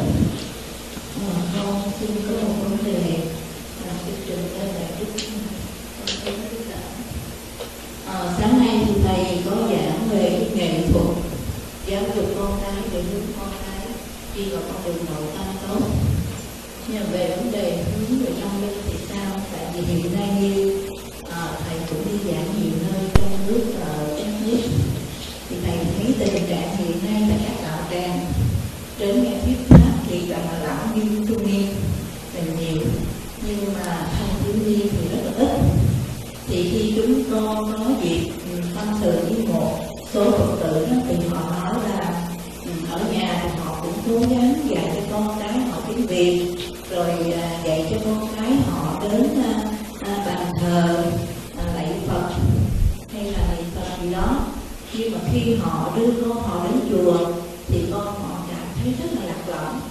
Vì à, các cháu không thể thích nghi được à, với cái nếp sinh hoạt của các chùa hiện nay. Thì à, con xin thầy cho một hướng đi à, đối với các chùa hiện nay như thế nào đối với cho các cháu thanh thiếu niên khi đến chùa cảm thấy có một cái niềm vui mà rất là thích đến chùa à, và con thấy rằng là cái chương trình mà giáo lý cho các cháu thì hiện nay chưa có. À, cảm ơn câu hỏi đã đặt đến cái trọng tâm của giới trẻ, như là sự quan tâm của những người đi trước dành cho con em và muốn con em mình trở thành phật tử. Quý vị có theo dõi cái chương trình là khóa tu mùa hè của chùa Hoàng Pháp không? Năm 2006 thì khoảng 600 em. Năm 2007 đó, một ngàn mấy trăm em. Tháng 7 2008 vừa qua đó, là ba ngàn mấy trăm em tham dự. Không phải chỉ có chùa Hoàng Pháp ở tại Việt Nam tổ chức khóa tu dành cho giới trẻ, mà từ à, hơn mấy chục năm vừa qua đó, gia đình Phật tử đó đã làm một cách à, khá thành công vào ngày à, chủ nhật hoặc là buổi sáng hoặc là buổi chiều hoặc là cả một ngày. Từ những cái sinh hoạt như thế đó chúng ta có thể rút ra được cho mình một cái um, số nhận xét như thế này. Ta không nên áp dụng cái nghi thức tụng niệm dành cho tăng ni và phật tử mà ta đã tụng mấy chục năm vừa qua đó cho giới trẻ. Vì cái tiếng chuông tiếng mỏ đó là cái tiếng mà nó mang cái tính cách là hướng nội ở cái tuổi trung niên trở lên á, sau nhiều cái thăng trầm trong cuộc đời, ta muốn quay về với chính mình, nghỉ ngơi, dừng lại. Cho nên nó hợp với tuổi già bao nhiêu, thì nó ngược lại với tuổi trẻ bao nhiêu. Do đó đó, đối với tuổi trẻ đó, ta không nên tụng kinh bộ. Và những bài kinh đó như là di đà, phổ môn, địa tạng, dược sư, sám hối. Bởi vì nếu phân tích ra, đối tượng của các bản kinh này là gì? Già, bệnh, chết, tội lỗi đâu có bài kinh nào dành cho giới trẻ đâu. Giới trẻ là sống uh, hướng ra bên ngoài với nhiều cái năng lực và sự nỗ lực lớn lắm. Có thể duy lý và duy ý chí. Nhưng đó là cái ta nên đáng khuyến khích. Vì cái bản chất giới tính và lứa tuổi nó thường diễn ra như vậy do đó đó là ta phải à, mạnh dạng để à, có những nghi thức ngoài cái à, các khóa tu truyền thống dành cho người lớn tuổi đó. Một cái nghi thức dành cho tuổi trẻ. Sau Phật đản vừa qua đó thì chúng tôi có tổ chức một khóa tu cho 1054 thanh thiếu nhi tại 10 tỉnh miền Nam. Và tất cả các em được trở về cắm trại ở tại một ngôi chùa ở tánh linh phan thiết. Cái ngôi chùa này, cái phương tiện rất là thiếu thốn. Cái khu vực cấm trại của chúng tôi đó, nó là một cái à, bãi cát nóng, nắng vào cái tháng năm quý vị biết rồi. Ở Việt Nam là đổ lửa, đến khoảng à, 38 độ. Sinh hoạt nó chỉ à, dựng lên cái rạp bình thường thôi. Mà các em đã có mặt như thế là ba ngày. Nghe thuyết giảng, rồi đọc kinh, rồi sinh hoạt, vui chơi rồi à, giải trí đấu vui văn hóa đấu vui phật pháp, ca múa, hát và thi. Thì kết quả là chúng tôi thấy rất là đáng khích lệ. Các em phải à, phải phải xin cha mẹ của mình đi rất là xa và cha mẹ cũng đã đồng tình để đi theo ủng hộ. Cái chương trình tụng kinh của chúng tôi đó là bài kinh phúc đức và bài kinh từ bi đó. Nó trùng với cái sự chọn lựa của ni sư trụ trì ở đây và khi các em đó, đọc hai bài kinh này các em thích vô cùng. Chứ bây giờ mình cho tụng cái bài kinh à, kinh kinh à, phổ môn đó các em thấy à, khó hiểu quá. Toàn là về tha lực kêu cứu. Trong khi đó các em là thích tự lực. Tuổi trẻ là thích tự lực mà. Thì cái điều mà chúng tôi muốn nói là nếu mình mạnh dạng chọn những bài kinh đó, trong số 300 ngàn bài kinh Đức Phật dạy dành cho giới trẻ đó thì có lẽ là hiệu quả của việc mà tụng đó nó sẽ cao hơn. Đó là cái bước ờ, đề nghị thứ nhất. Thứ hai đó ta mạnh dạng hơn. Đừng để cho lời kinh tiếng mỏ đó nó làm cho cái bị trở ngại mà thay thế nó bằng là cái điệu nhạc phổ. Trong mấy năm vừa qua thì chúng tôi hợp tác với um, nhạc sĩ um, võ tá hân singapore. Phổ nhạc được uh, ba nhạc phẩm kinh đó là trường ca kinh a di đà trường ca kinh phổ môn trường ca kinh vu lan sắp tới là trường ca kinh dược sư. Thì ba bản kinh này khi ứng dụng đó, ở những đạo tràng tu học đó thì thấy người ta thích ngay cả trong cái lễ đám ma đó. Mở cái bài kinh a di đà lên ta không còn có cảm giác tan tóc chết chóc sợ hãi sầu bi nữa. Nội dung vẫn còn được giữ nguyên. Mà cái hiệu ứng tâm lý nghe cái nhạc điệu đó, nó khác hoàn toàn với việc mà ta nghe cái tiếng mỏ rất là buồn và thảm. Do đó đó ta mạnh dạng đổi. Như vậy là cái nghi thức cho các em đó, cái phần đầu vô là phải ca kinh, ca sám, thay vì là tụng kinh, tụng sám. Thì nó thích ứng với cái giới trẻ hơn. Điều thứ ba đó, các sinh hoạt của giới trẻ cần phải được tổ chức một cái giờ độc lập so với những người lớn tuổi như chúng ta. Cái giới tính nó đã làm sự khác biệt, nhưng có thể hòa điệu được. Nhưng cái lứa tuổi mà không tách biệt lẫn nhau đó, rất là khó. Là bởi vì cái quan điểm của những người lớn đó, thích nghiêm chỉnh, thích đứng đắn, rồi thích hướng nội, thích ít nói chuyện, thích lặng yên, thích tu tập, thích thiền quán, thậm chí là thích giải thoát khỏi sanh tử khổ đau này. Còn giới trẻ nó đâu thích vậy đâu. Mà bây giờ đó, mình thương con cháu quá, nó con niệm phật đây mốt được giảng sinh. Nó chưa sống hết kiếp đời mà kêu nó giảng sinh rồi nó sợ thấy mồ, nó không nói ra thôi ta thấy là ta áp dụng nó không hợp. Ít nhất là nó cần phải hưởng thụ cuộc đời thêm mấy chục năm nữa. Còn mình khổ nhiều, mình mới mong mong mình giảng sinh, để mình chấm dứt cái khổ này cho nó sớm mà. Do đó đó, là đối với giới trẻ đó, ta phải làm sao sử dụng những cái ờ, giá trị tâm linh ở trong Phật giáo dạy về tự lực đó, mà phần lớn đó là Phật hướng về cái này. Thì chúng tôi cam đoan rằng là giới trẻ rất là thích hợp.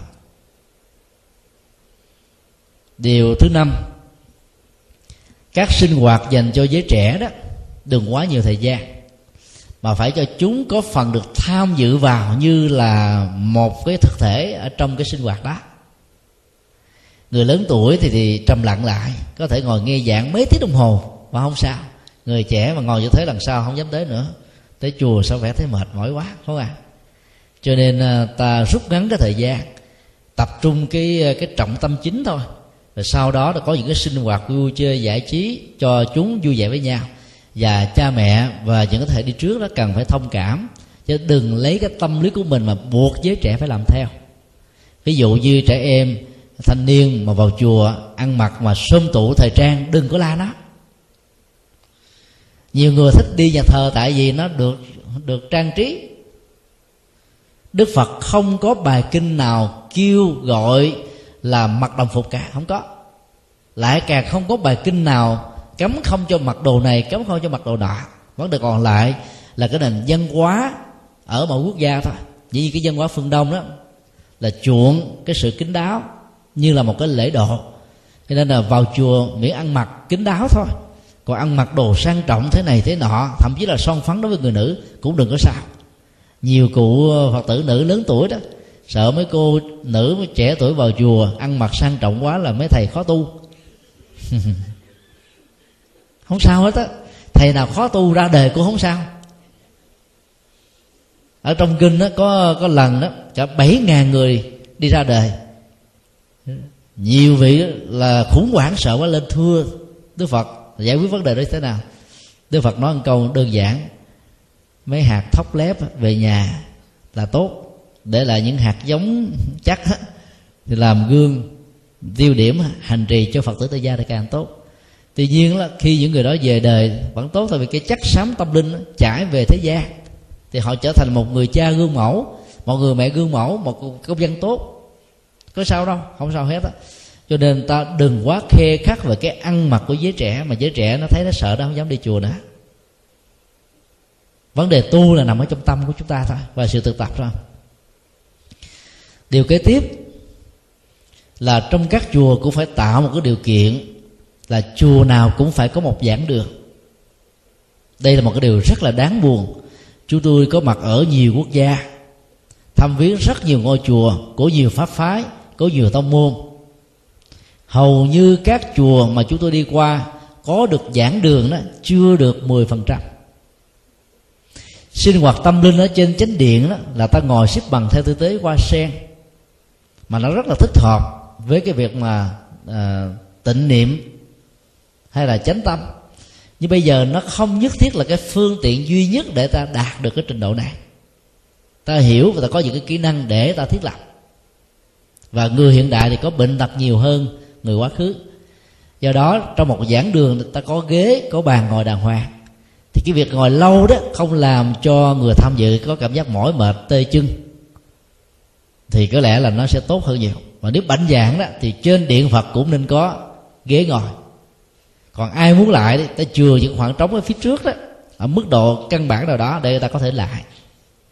Thì như vậy là cái người đi lễ, người sinh hoạt nó sẽ có thể ngồi lâu, thời gian lâu mà không có cảm giác ngán.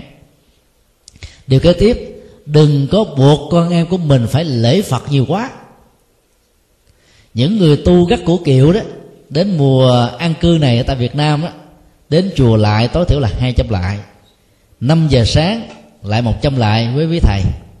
Hai giờ chiều lại một trăm lại nữa, chùa giác ngộ, ba tháng ăn cư nào, mỗi ngày cũng đều lại hai trăm lại. Nhiều chùa khác cũng tương tự như thế. Mà tổ chức lại phật thì ta đến rất đông. Tổ chức là tụng kinh đến ít thơ. Vì ta nghĩ rằng lại phật có phước đó. Thì cũng tốt thôi. Thì ta tập thể dục ta vừa lại phật, ta vừa sám hối nghiệp chướng. Ba trong một vẫn tốt hơn là không có một nào.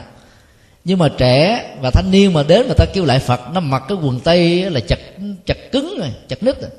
Mà lại lên xuống như thế là về nó đau cái bao tử.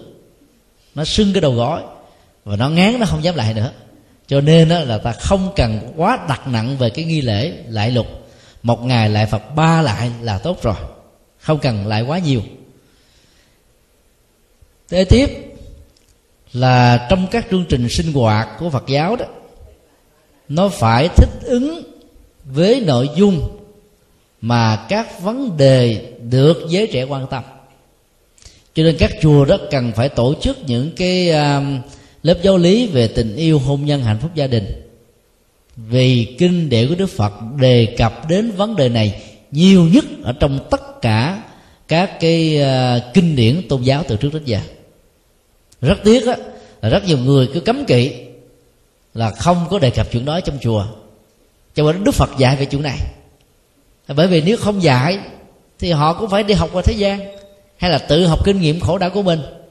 Do đó dạy hướng dẫn một cách có bài bản chúng sẽ đến chùa nhiều hơn. Bây giờ đó ta thấy là làm một đám ma ở chùa thì linh đình. Một cái người phật tử chết mà họ khá giả có phát tâm đi thỉnh mời một trăm ngôi chùa một trăm ngôi chùa cũng đến. Để đi hộ niệm có một người ta. Mất một trăm ông thầy tu để độ có một cái hương linh. Trong khi đó đó những cái lễ cưới thì ta không tổ chức. Cái đó là cái niềm vui của tuổi trẻ. Mà đức phật dạy về các nguyên tắc à, hạnh phúc vợ chồng gia đình rất là nhiều. Mà ta lại cấm kỵ không nói chuyện đó trong chùa. Chuyện đó đức phật đâu có cấm đâu. Tự mình cấm rồi mình nghĩ rằng đức phật không cho. Cho nên cuối cùng rồi đó là vào chùa giới trẻ không tìm được niềm vui trong sinh hoạt, cho nên phải đi tìm những niềm vui ngoài đời. Kết quả là cha mẹ có khuyến khích, con em vẫn không nghe.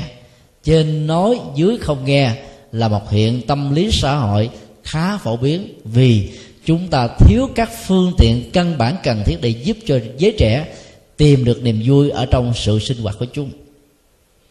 Do đó đó là các sinh hoạt nó phải hướng về giới trẻ.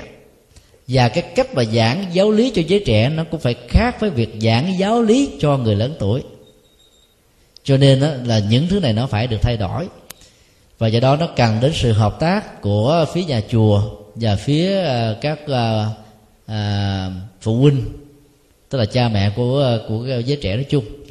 Thì khi mà ta có một sự phối hợp chặt chẽ rồi đó thì sự khích lệ đó mới được thành công còn giờ người ta nỗ lực mà các chùa nó không có những phương tiện như trên. Với trẻ đến một lần, hai lần vì nể kính cha mẹ, hay là một cậu nam vì thương chiều cái cô bạn nữ của mình, bạn nữ mình đi chùa vì muốn chọn trái tim của cô ta cho nên phải đi theo. Thì cái độ bền của cái việc đi như thế nó không có. Do đó ta chỉ cần nạp vào trong nội dung sinh hoạt ở trong các chùa với những cái giờ khắc thời khóa riêng nó thích hợp cho giới trẻ, thì giới trẻ sẽ tự động tình nguyện đến rất là nhiều, rất là đông. Ngày nay tại Việt Nam thì có một số chùa đã có những cái tổ chức sinh hoạt tương tự như vậy. Cho nên giới trẻ vẫn đến. Rất tiếc là cái tính liên tục và thường xuyên của những cái sinh hoạt dành cho giới trẻ đó vẫn còn quá giới hạn. Chùa giác ngộ trong à, thời gian à, 3 năm trở qua thành lập được cái nhóm ờ, câu lạc bộ hoàng pháp trẻ. Các thầy, các sư cô tham gia, phần lớn là tuổi từ 20 cho đến 30 tuổi, đang học cao đẳng Phật học, cao cấp giảng sư và cử nhân Phật học ở tại học viện Phật giáo Việt Nam Sài Gòn. Và phần lớn đều là học trò của chúng tôi. Thì ờ, chúng tôi chỉ làm tư vấn thôi. Còn các thầy cô trẻ này đã lập ra một cái ban quản trị và đã có mặt ở ba mươi mấy tỉnh thành ở Việt Nam từ Huế cho đến à, mũi Cà Mau. Mỗi một tỉnh thành như thế thì có khoảng là năm bảy thầy cô trẻ phát tâm á, giảng dạy giáo lý miễn phí bằng những cái à, tài liệu rất là mới do chính các tăng ni trẻ này soạn phù hợp với lứa tuổi cho giới trẻ đó. Ví dụ như trẻ em đó thì giảng dạy bằng hình nhiều kể chuyện đố vui và bằng hình. Còn à, thanh niên đó thì giảng dạy những vấn đề định đề những cái à, nguyên lý vân vân để cho à, các anh chị thanh niên này tư duy để khám phá thêm trao đổi thảo luận vân vân. Và những cái ca múa sướng hát sinh hoạt đó mang tính cách là văn hóa phật giáo. Thì kết quả cho thấy rằng đó là giới trẻ tham gia vào trong các hoạt động như thế rất là đông mặc dù đó, các thầy cô này không phải là trụ trì của một ngôi chùa mà còn làm được như thế nếu các vị trụ trì các sư cô trụ trì đều đồng tâm nhất ý nghĩ về cái tương lai của giới trẻ mà tổ chức một cách đồng bộ hơn đó thì chúng tôi tin chắc rằng là trong tương lai đó chỉ cần khích lệ chút xíu là giới trẻ sẽ đi theo đạo phật. Vì có thể nói không có một tôn giáo nào có chất liệu bi trí dũng nhiều như là đạo phật. Mà trong bảy tố này đó nếu phân tích đó, bi đó là tình thương ban niềm vui nhổ nỗi khổ nó có mặt đều ở hai giới tính nam và nữ trí đó nó là cái sở trường của giới nam và cũng là sức mạnh của giới trẻ. Dũng á, cũng là cái sức mạnh của giới trẻ và cũng là cái lợi thế của giới nam cho nên á, đi vào cái thế chương vạc bi trí dụ của Phật giáo thì ta có tối thiểu là 75% phù hợp với nam tính và giới trẻ. Trong khi đó lòng từ bi đó nó không phải là nó không phù hợp với nam tính và giới trẻ nó lại sử dụng chung trong khi đó, các tôn giáo khác đó, nó chỉ có khoảng chừng 25% là phù hợp với với với ờ, khoa học rồi còn 75% là mê tín và dị đoan. Mà giới trẻ của họ vẫn nhiều vì họ có những cái sinh hoạt giới trẻ hấp dẫn. Vậy thôi. Do đó, ta nên phân định rằng là con đường tại gia không nên quan niệm như là con đường giải thoát. Người tại gia không cần có nhu cầu giải thoát. Ai muốn giải thoát thì trở thành người xuất gia. Còn tại gia là sống gieo trồng phước báo trên nền tảng của ba ngôi tâm linh, năm điều đạo đức, để hưởng cái phước báo mà không bị đấm nhiễm trong phước báo này. Và thông qua đó, nó có thể chia sẻ phước báo mình cho những người đang bị lâm vào hoàn cảnh khó khăn. Đây là cái quan điểm mà chúng tôi đúc kết lại từ trong kinh điển. Còn rất nhiều nhà hoàng pháp bây giờ nhiệt tình quá, lúc nào đi đâu cũng hướng dẫn cho quần chúng phật tử con đường giải thoát hết á. Riết rồi thì cái người mà đi theo giải thoát á họ buông hết tất cả các thứ. Đang làm kinh tế, làm ăn khấm khá, đóng góp nhiều cho từ thiện. Bây giờ đi tu chuyên rồi cái bỏ hết, không làm gì nữa. Thì ta biết là ta đang đi ngược lại với tinh tấn. Ta đang đi ngược lại với nhẫn. Và do vậy đó, ta không làm đúng cái vai trò chức năng của một người tại gia. Còn những người nào tại gia khi về hưu rồi đó, ta chuyên tu thì tốt. Còn trong lúc còn có thể đủ sức lao động để làm, mà mình ngưng hết như là một nhà sư, một sư cô đó, thì sản lượng kinh tế của ờ, xã hội nó sẽ bị giảm. Và ta được bình an về tâm nhưng ta lại bị những cái tiêu cực khác. Và do nhìn thấy cha mẹ mình tới cái thử đi chùa không muốn làm ăn gì nữa hết á nhiều như thể chán luôn vì nó không muốn trở thành là cái bản sao của cha mẹ. Do đó đó người phật tử phải hết sức năng động trong vấn đề dấn thân. Và muốn như thế thì mình phải làm làm hoài làm mãi. Và cái đó nó giúp cho mình đó, trẻ hoài ít già lâu già hơn. Nhờ đó bệnh tật được vượt qua một cách rất là dễ dàng nói tóm lại ta cần phải có một giải pháp về nghi thức tụng niệm về chương trình sinh hoạt về cách thức học tập về các cái uh, cái cái cái uh, môi trường tốt để cho giới trẻ tham gia và dấn thân. Bằng không đó thì chùa ta và giáo hội Phật giáo ở các nước trong và ngoài nước đều lâm vào cái tình trạng là ta chăm sóc cho người già bệnh chết. Còn giới trẻ nó có mặt trong cuộc đời này đến cả mấy chục năm hầu như ta đánh mất cơ hội để phục vụ cho họ và để được họ phục vụ cho cộng đồng. Xin điều câu hỏi khác.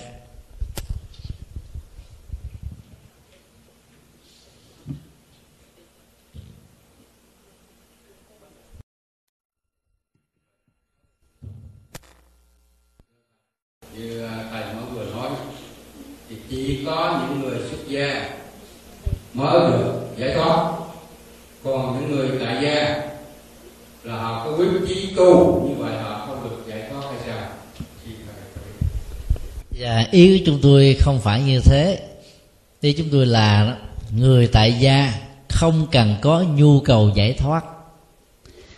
Vì có muốn giải thoát cũng chưa chắc. Trong kinh đức phật dạy đó, ai còn sinh hoạt tính dục trong quan hệ vợ chồng thì không thể giải thoát được thì con đường giải thoát là chuyển hóa năng lượng tính dục đó trở thành năng lượng của lòng từ bi, để phục vụ một cách vô điều kiện.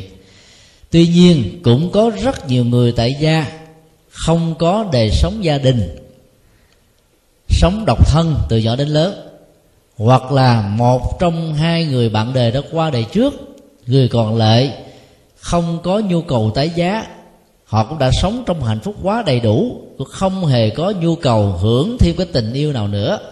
Cho nên dần già đó, họ xa lánh cái con đường và đời sống ái dục của thế nhân. Những người đó, nếu tu tập có phương pháp và có người hướng dẫn, hay là tự tu tập đúng phương pháp theo kinh phật hướng dẫn, thì họ vẫn có thể giải thoát như là người xuất gia tu tập đúng phương pháp. Cho nên vấn đề ở chỗ đó là trong kinh, đức phật nói rất rõ, người tại gia là sống với phước, người xuất gia đó là sống với trí và giải thoát. Có rất nhiều người xuất gia, tâm tại gia, cho nên đó làm mất niềm tin của quần chúng. Có nhiều người tại gia, tâm xuất gia, thì họ được thăng tiến rất nhiều trên con đường giải thoát, nhưng họ lại không phục vụ được cho nhiều người. Vì với hình thức tại gia có rất nhiều sự giới hạn. Cho nên ai đã sống được như tâm của những người xuất gia chân chính hành như là những người xuất gia chân chính làm và nói như là những người xuất gia chân chính. Và họ cũng không hề bận tâm mặn mòi với đời sống tại gia. Thì chúng tôi đề nghị và khuyên là họ nên trở thành người xuất gia. Để thời gian công sức đó, tập trung cho con đường tâm linh ở mức độ cao nhất. Và kết quả là họ sẽ phục vụ cho nhân quần xã hội ở mức độ rộng và nhiều hơn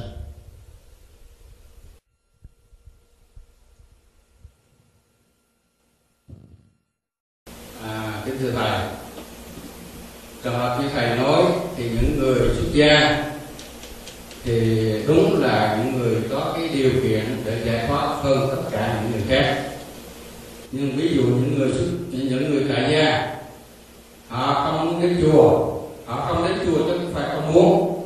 Họ không đến chùa nhưng mà ở tại gia, họ còn có một cái quyết chí để giải thoát bằng mọi phương pháp và những cái kỹ năng mà họ có.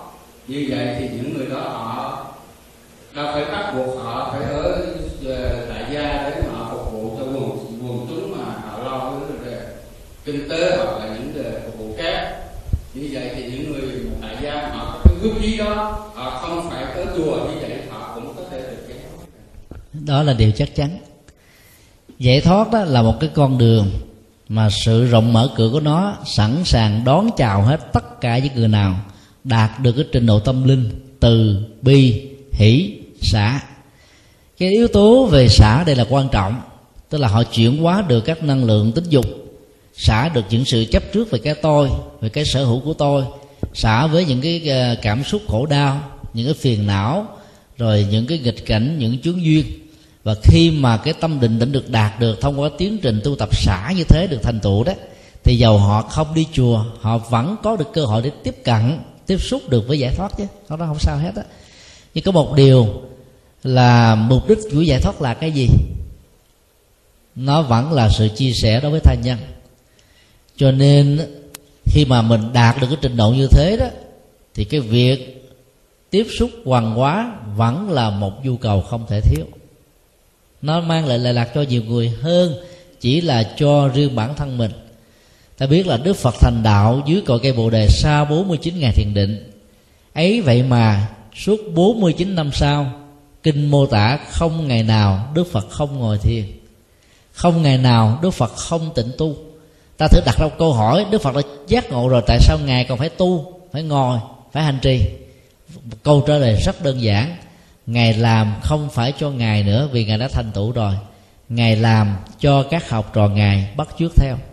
Cũng giống như một vị võ sư nhiều đẳng ở trong nghề rất là lâu, đã học rất nhiều bài quyền, sáng tạo, sáng tác ra các bài quyền mới được.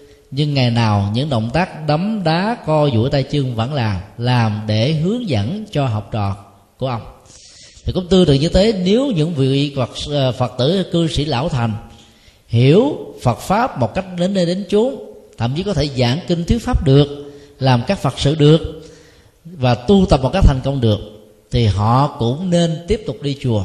Là bởi vì việc đi chùa đối với họ, trong tình huống này không phải để để học ở các nhà sư, các sư cô, mà là để làm tấm gương cho các quần chúng khác bắt chước mà nói theo. Vì ở đây đó là tu cho tha nhân, chứ không phải là tu cho riêng bản thân mình nữa và luôn từ đây, chúng tôi cũng xin kính đề nghị, có rất nhiều nhà cư sĩ trí thức tiếp xúc được với các phương tiện hiện đại nhất là các thư viện rất là tiên tiến của hoa kỳ và nhiều nước phương tây khác. Biết phật pháp rất là rành, quý vị nên mạnh dạng trước tác các sách về phật giáo, hoặc là dịch thuật những tác phẩm hay. Thậm chí nếu có cơ hội, quý vị có thể làm công việc giảng dạy phật pháp cho những người hữu duyên và làm được như thế đó thì phật pháp mới lan rộng được. Vì mỗi một người cư sĩ tại gia đó là có cái môi trường sinh hoạt và tiếp xúc với nhiều thành phần khác trong xã hội. Còn những người xuất gia đó thì số lượng vẫn ít và thường giới hạn phạm vi cư trú của mình trong một ngôi chùa. Mỗi nửa tháng hoặc là mỗi tuần mới thuyết giảng được một lần. Trong đó, sự tiếp xúc và cái nhu cầu cần thiết của quần chúng là không có giới hạn. Cho nên, người tại gia có đủ trình độ tâm linh kiến thức Phật pháp nên mạnh dạng trở thành những nhà hoàng pháp cho những người hữu duyên với mình. Cũng giống như kiến thức thế gian ta học lớp 5 ta có thể dạy lại cho người lớp 1, lớp 2 nếu ta học đúng phương pháp và có trình độ hiểu biết thật sự thì làm được như thế đó thì Phật pháp sẽ được lan rộng và ảnh hưởng của sự an lạc do người đó tu đắc đó cũng có thể được mở rộng cho được nhiều người. À, xin đi câu hỏi khác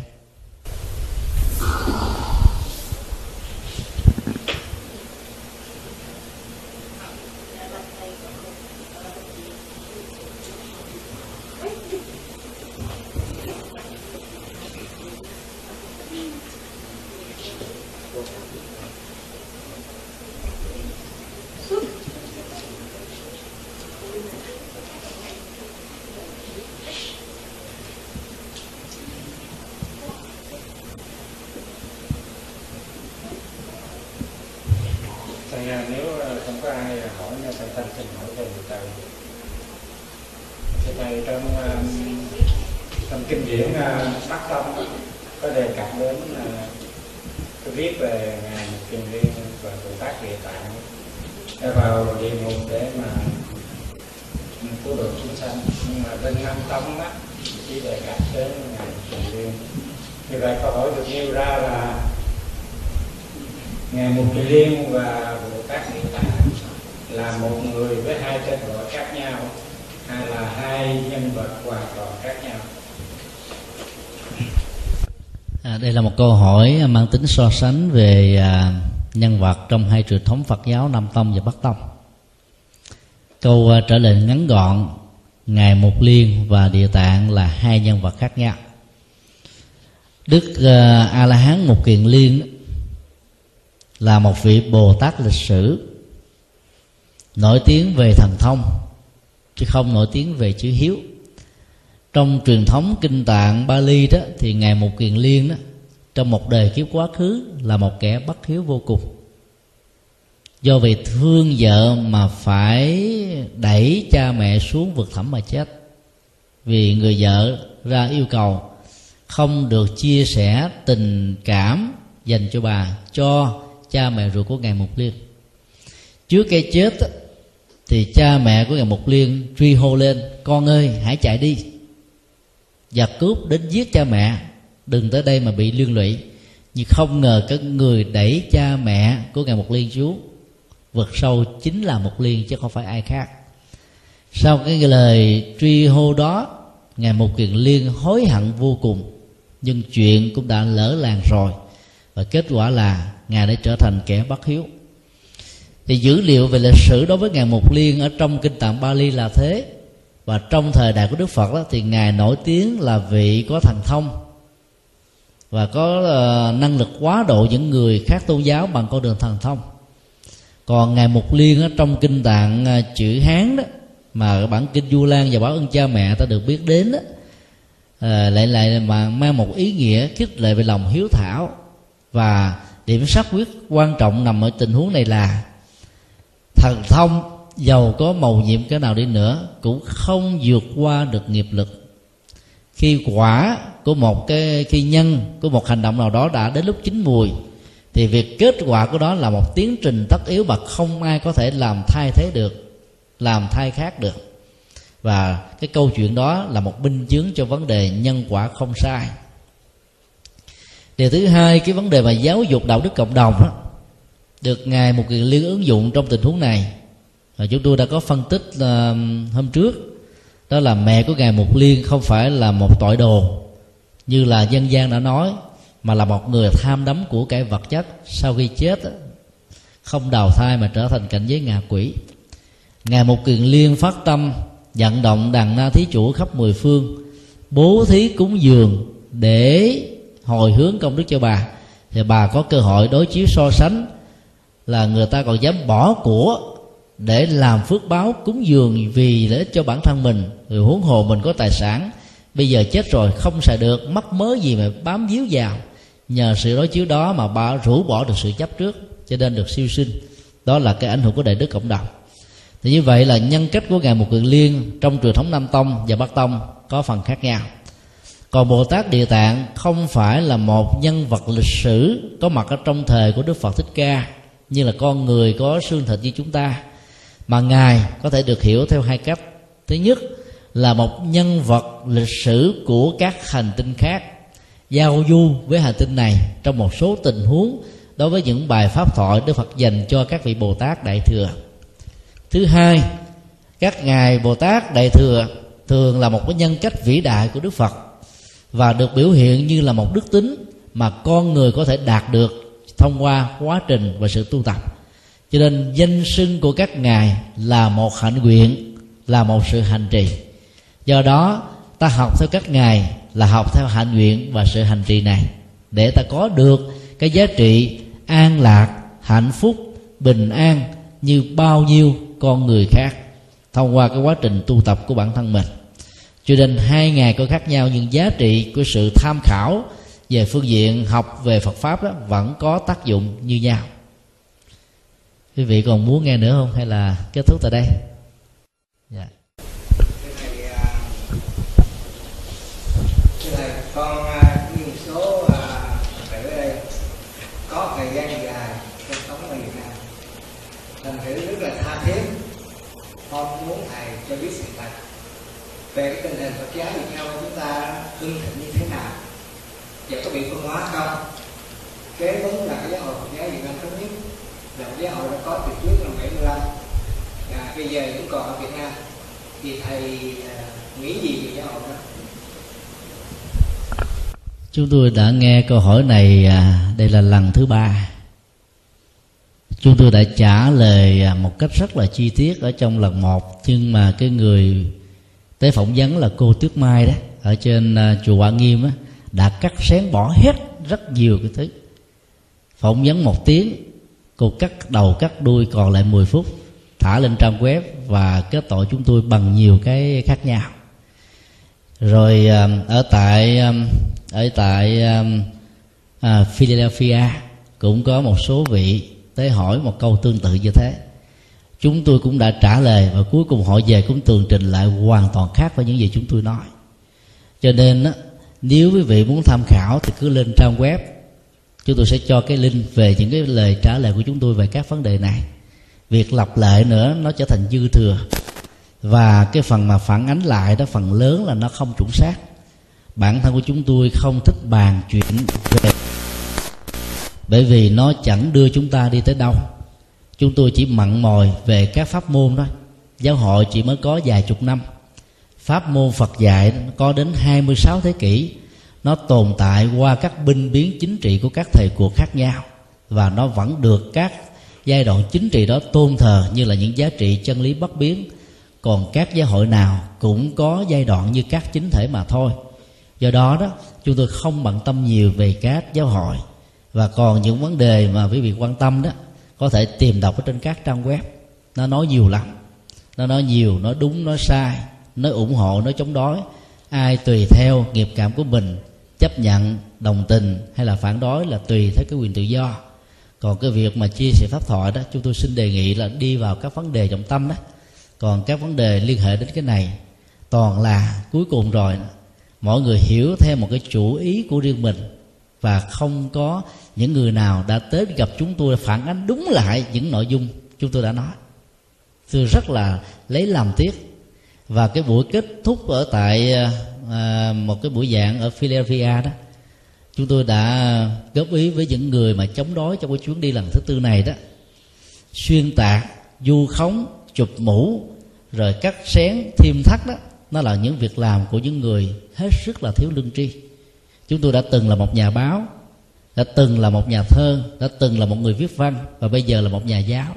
Chúng tôi hiểu rất rõ và tôn trọng rất nhiều về vấn đề lương tri của một người cầm bút và những người làm công tác truyền thông đó mà chống đối chúng tôi ở trên báo đài như vừa rồi cái lẽ mà hôm qua quý vị đã nghe trên đài đài đài Việt Nam chúng tôi không nhớ gì. À, nghe từ thuật lại là có à, đưa tin về chúng tôi và nói những cái chụp mũ hết sức là sai lầm. Vì ở đây đó thì họ thích sự chống đối thôi. Còn mình có nói bất cứ một chuyện gì họ gắn ghép vô cái gì cũng được không thích là gắn ghép và do đó cái chuyện chống cộng nó nó trở thành như là một cái chiêu bài để mà đẩy cái người mình không thích vào cái chỗ cái chỗ khó khăn ta. Chứ họ chẳng có tôn trọng chân lý sự thật gì hết á. Rất tiếc là chúng tôi không muốn nói những chuyện này nhưng mà cái câu hỏi đó đặt ra sau đó trùng lặp lại với hai lần trước tại chùa Quan Nghiêm và ở tại ở bên uh, Philadelphia. Do đó rất mong quý vị đừng nên quá bận tâm. Còn nếu quý vị muốn tham khảo thì chúng tôi sẽ cho cái link về cái nguyên danh các cái buổi phỏng vấn đó chúng tôi vẫn còn giữ y nguyên. Và tại vì không muốn bận tâm đưa lên trên mạng làm gì. Cho đó những người tường thuật lại cắt đầu cắt đuôi ráp nói lộn xộn. À, rồi á, là cái lời hỏi chúng tôi là một chuyện khác. Khi đưa lên trên mạng là đưa một cái lời hỏi hoàn toàn khác. Rất may chúng tôi đều có quay phim và thâu băng cả. Mà là còn như thế. Và chúng tôi đã kết luận trong cái buổi thuyết giảng ở cách đây mấy hôm tại Philadelphia đó. Những người làm như thế mà đòi chánh nghĩa nếu mà họ đạt được à, cái quyền mà cai trị quốc gia thì quốc gia Việt Nam sẽ trở thành một địa ngục. Thì họ đâu có nhân cách về cái lương tri gì đó. Chỉ biết đi xuyên tạc thôi. Và truyền thông như thế đó nó chẳng đáng ba xu. Nó có tôn trọng gì đó. À, rất là xin lỗi khi chú phải nghe những câu như thế này. Mặc dù chú không phải là những người như thế đó. Cho nên à, chúng tôi xin à, giới hạn cái phần mà trả lời Phật pháp. Còn những vấn đề thời sự giáo hội đó nó không phải là chuyện chúng tôi quan tâm còn người nghe đó cho chúng tôi là người thế nào nó không phải là điều chúng tôi phải bận lòng. À, ở trên các trang web họ chửi hôm nay hàng trăm chuyện khác nhau. Còn cái chuyện Phật giáo trong nước Phật giáo hải ngoại quý vị có thể lên search một cái Google chấm nó ra hàng ngàn cái đọc tha hồ. Và mỗi người có nhận định khác nhau. Cho nên à, không cần phải mất thời giờ trong những cái buổi pháp thoại chung như thế này. Yeah.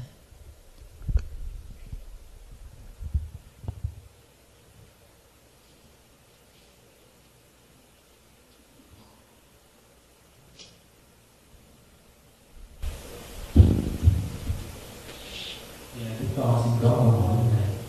À, Phật giáo à, Đức Phật đã à, là người à, thành đạo vững chắc ra ngài đã thông suốt được à, những tình đoạn tâm thức của con người à, rất tiếc là tới à, thời buổi ngày nay chúng ta đã xa thật à, 26 thế kỷ.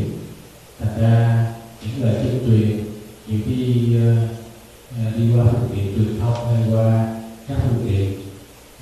rất nhiều giới hạn à, thì qua sự nỗ lực của các bạn các thầy thì những cái việc rút kết lại trong vấn đề tu tập để chuyển hóa tâm thức chuyển hóa thức thành trí thì những giai đoạn nào là cần thiết và phải nỗ lực như thế nào để cho mỗi hành giả có một cái sự uh, lợi lạc nhất định uh, rồi tạo được cái niềm tin và tin tưởng dù mà uh, dù là tại gia hay xuất gia được lợi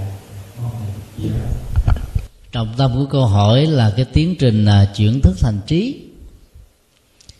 Định nghĩa căn bản, thức là cái phản ứng à, thần kinh của các giác quan.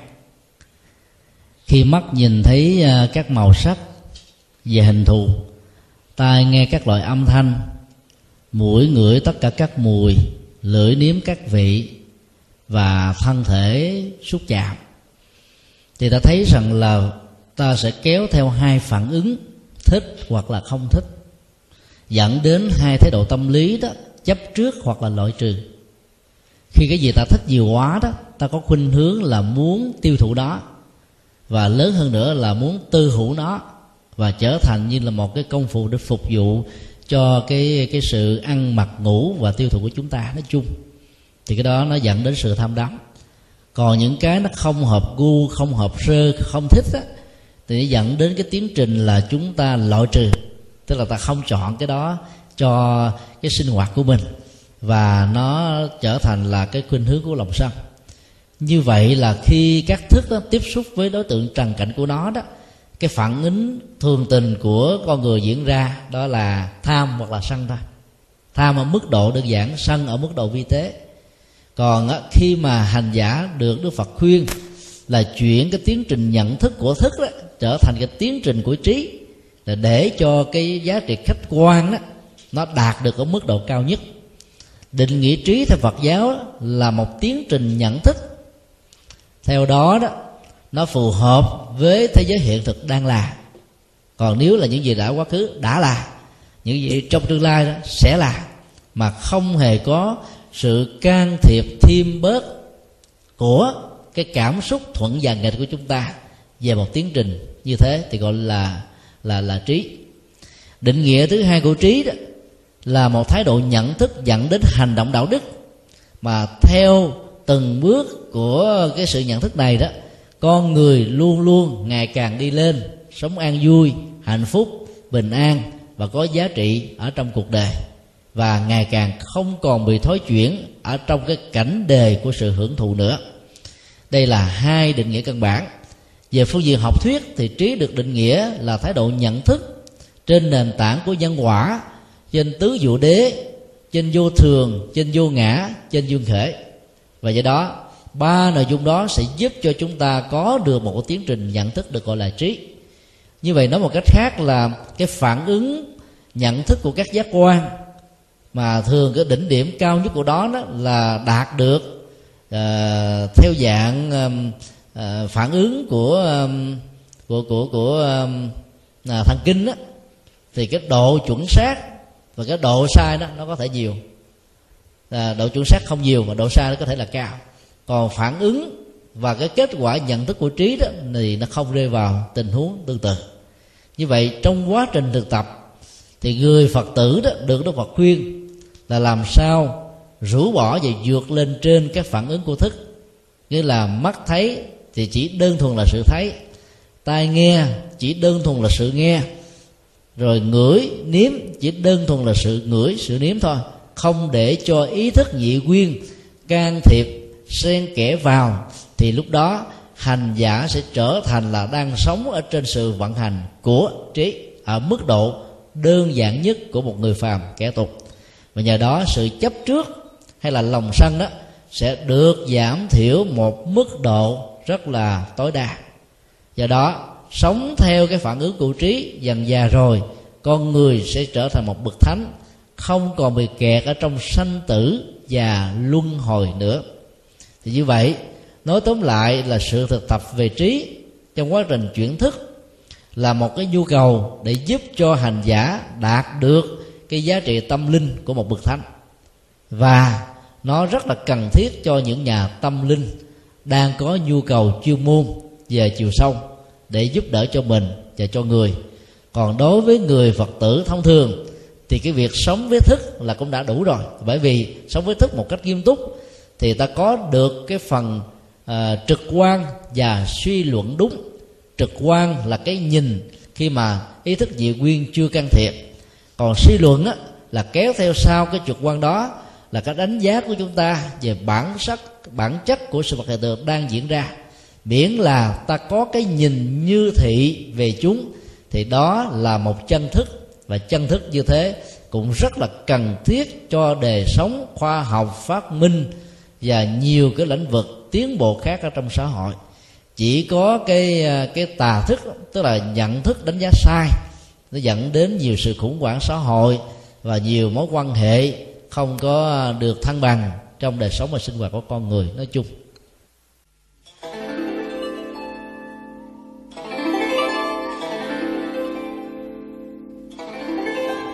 Pháp âm Đạo Phật ngày nay xin khép lại nơi đây. Quý vị muốn thỉnh hoặc ấn tống các đĩa CD về Đại Tạng Kinh Việt Nam, các kinh sách do Thầy Nhật Từ biên soạn, các bài pháp thoại, các đĩa CD về âm nhạc Phật giáo, cũng như muốn đóng góp vào các hoạt động từ thiện của Đạo Phật ngày nay, xin liên lạc theo địa chỉ Công ty trách nhiệm hữu hạn Đạo Phật ngày nay, Chùa Giác Ngộ, số 92, đường Nguyễn Chí Thanh, phường 3, quận 10, thành phố Hồ Chí Minh, Việt Nam. Điện thoại 08 83 35 914 0958 057 827 Email buddhismtodayinc a.yahoo.com Thích nhật từ a yahoo.com Website World Wide Web buddhismtoday.com World Wide Web tủ sách Phật học.com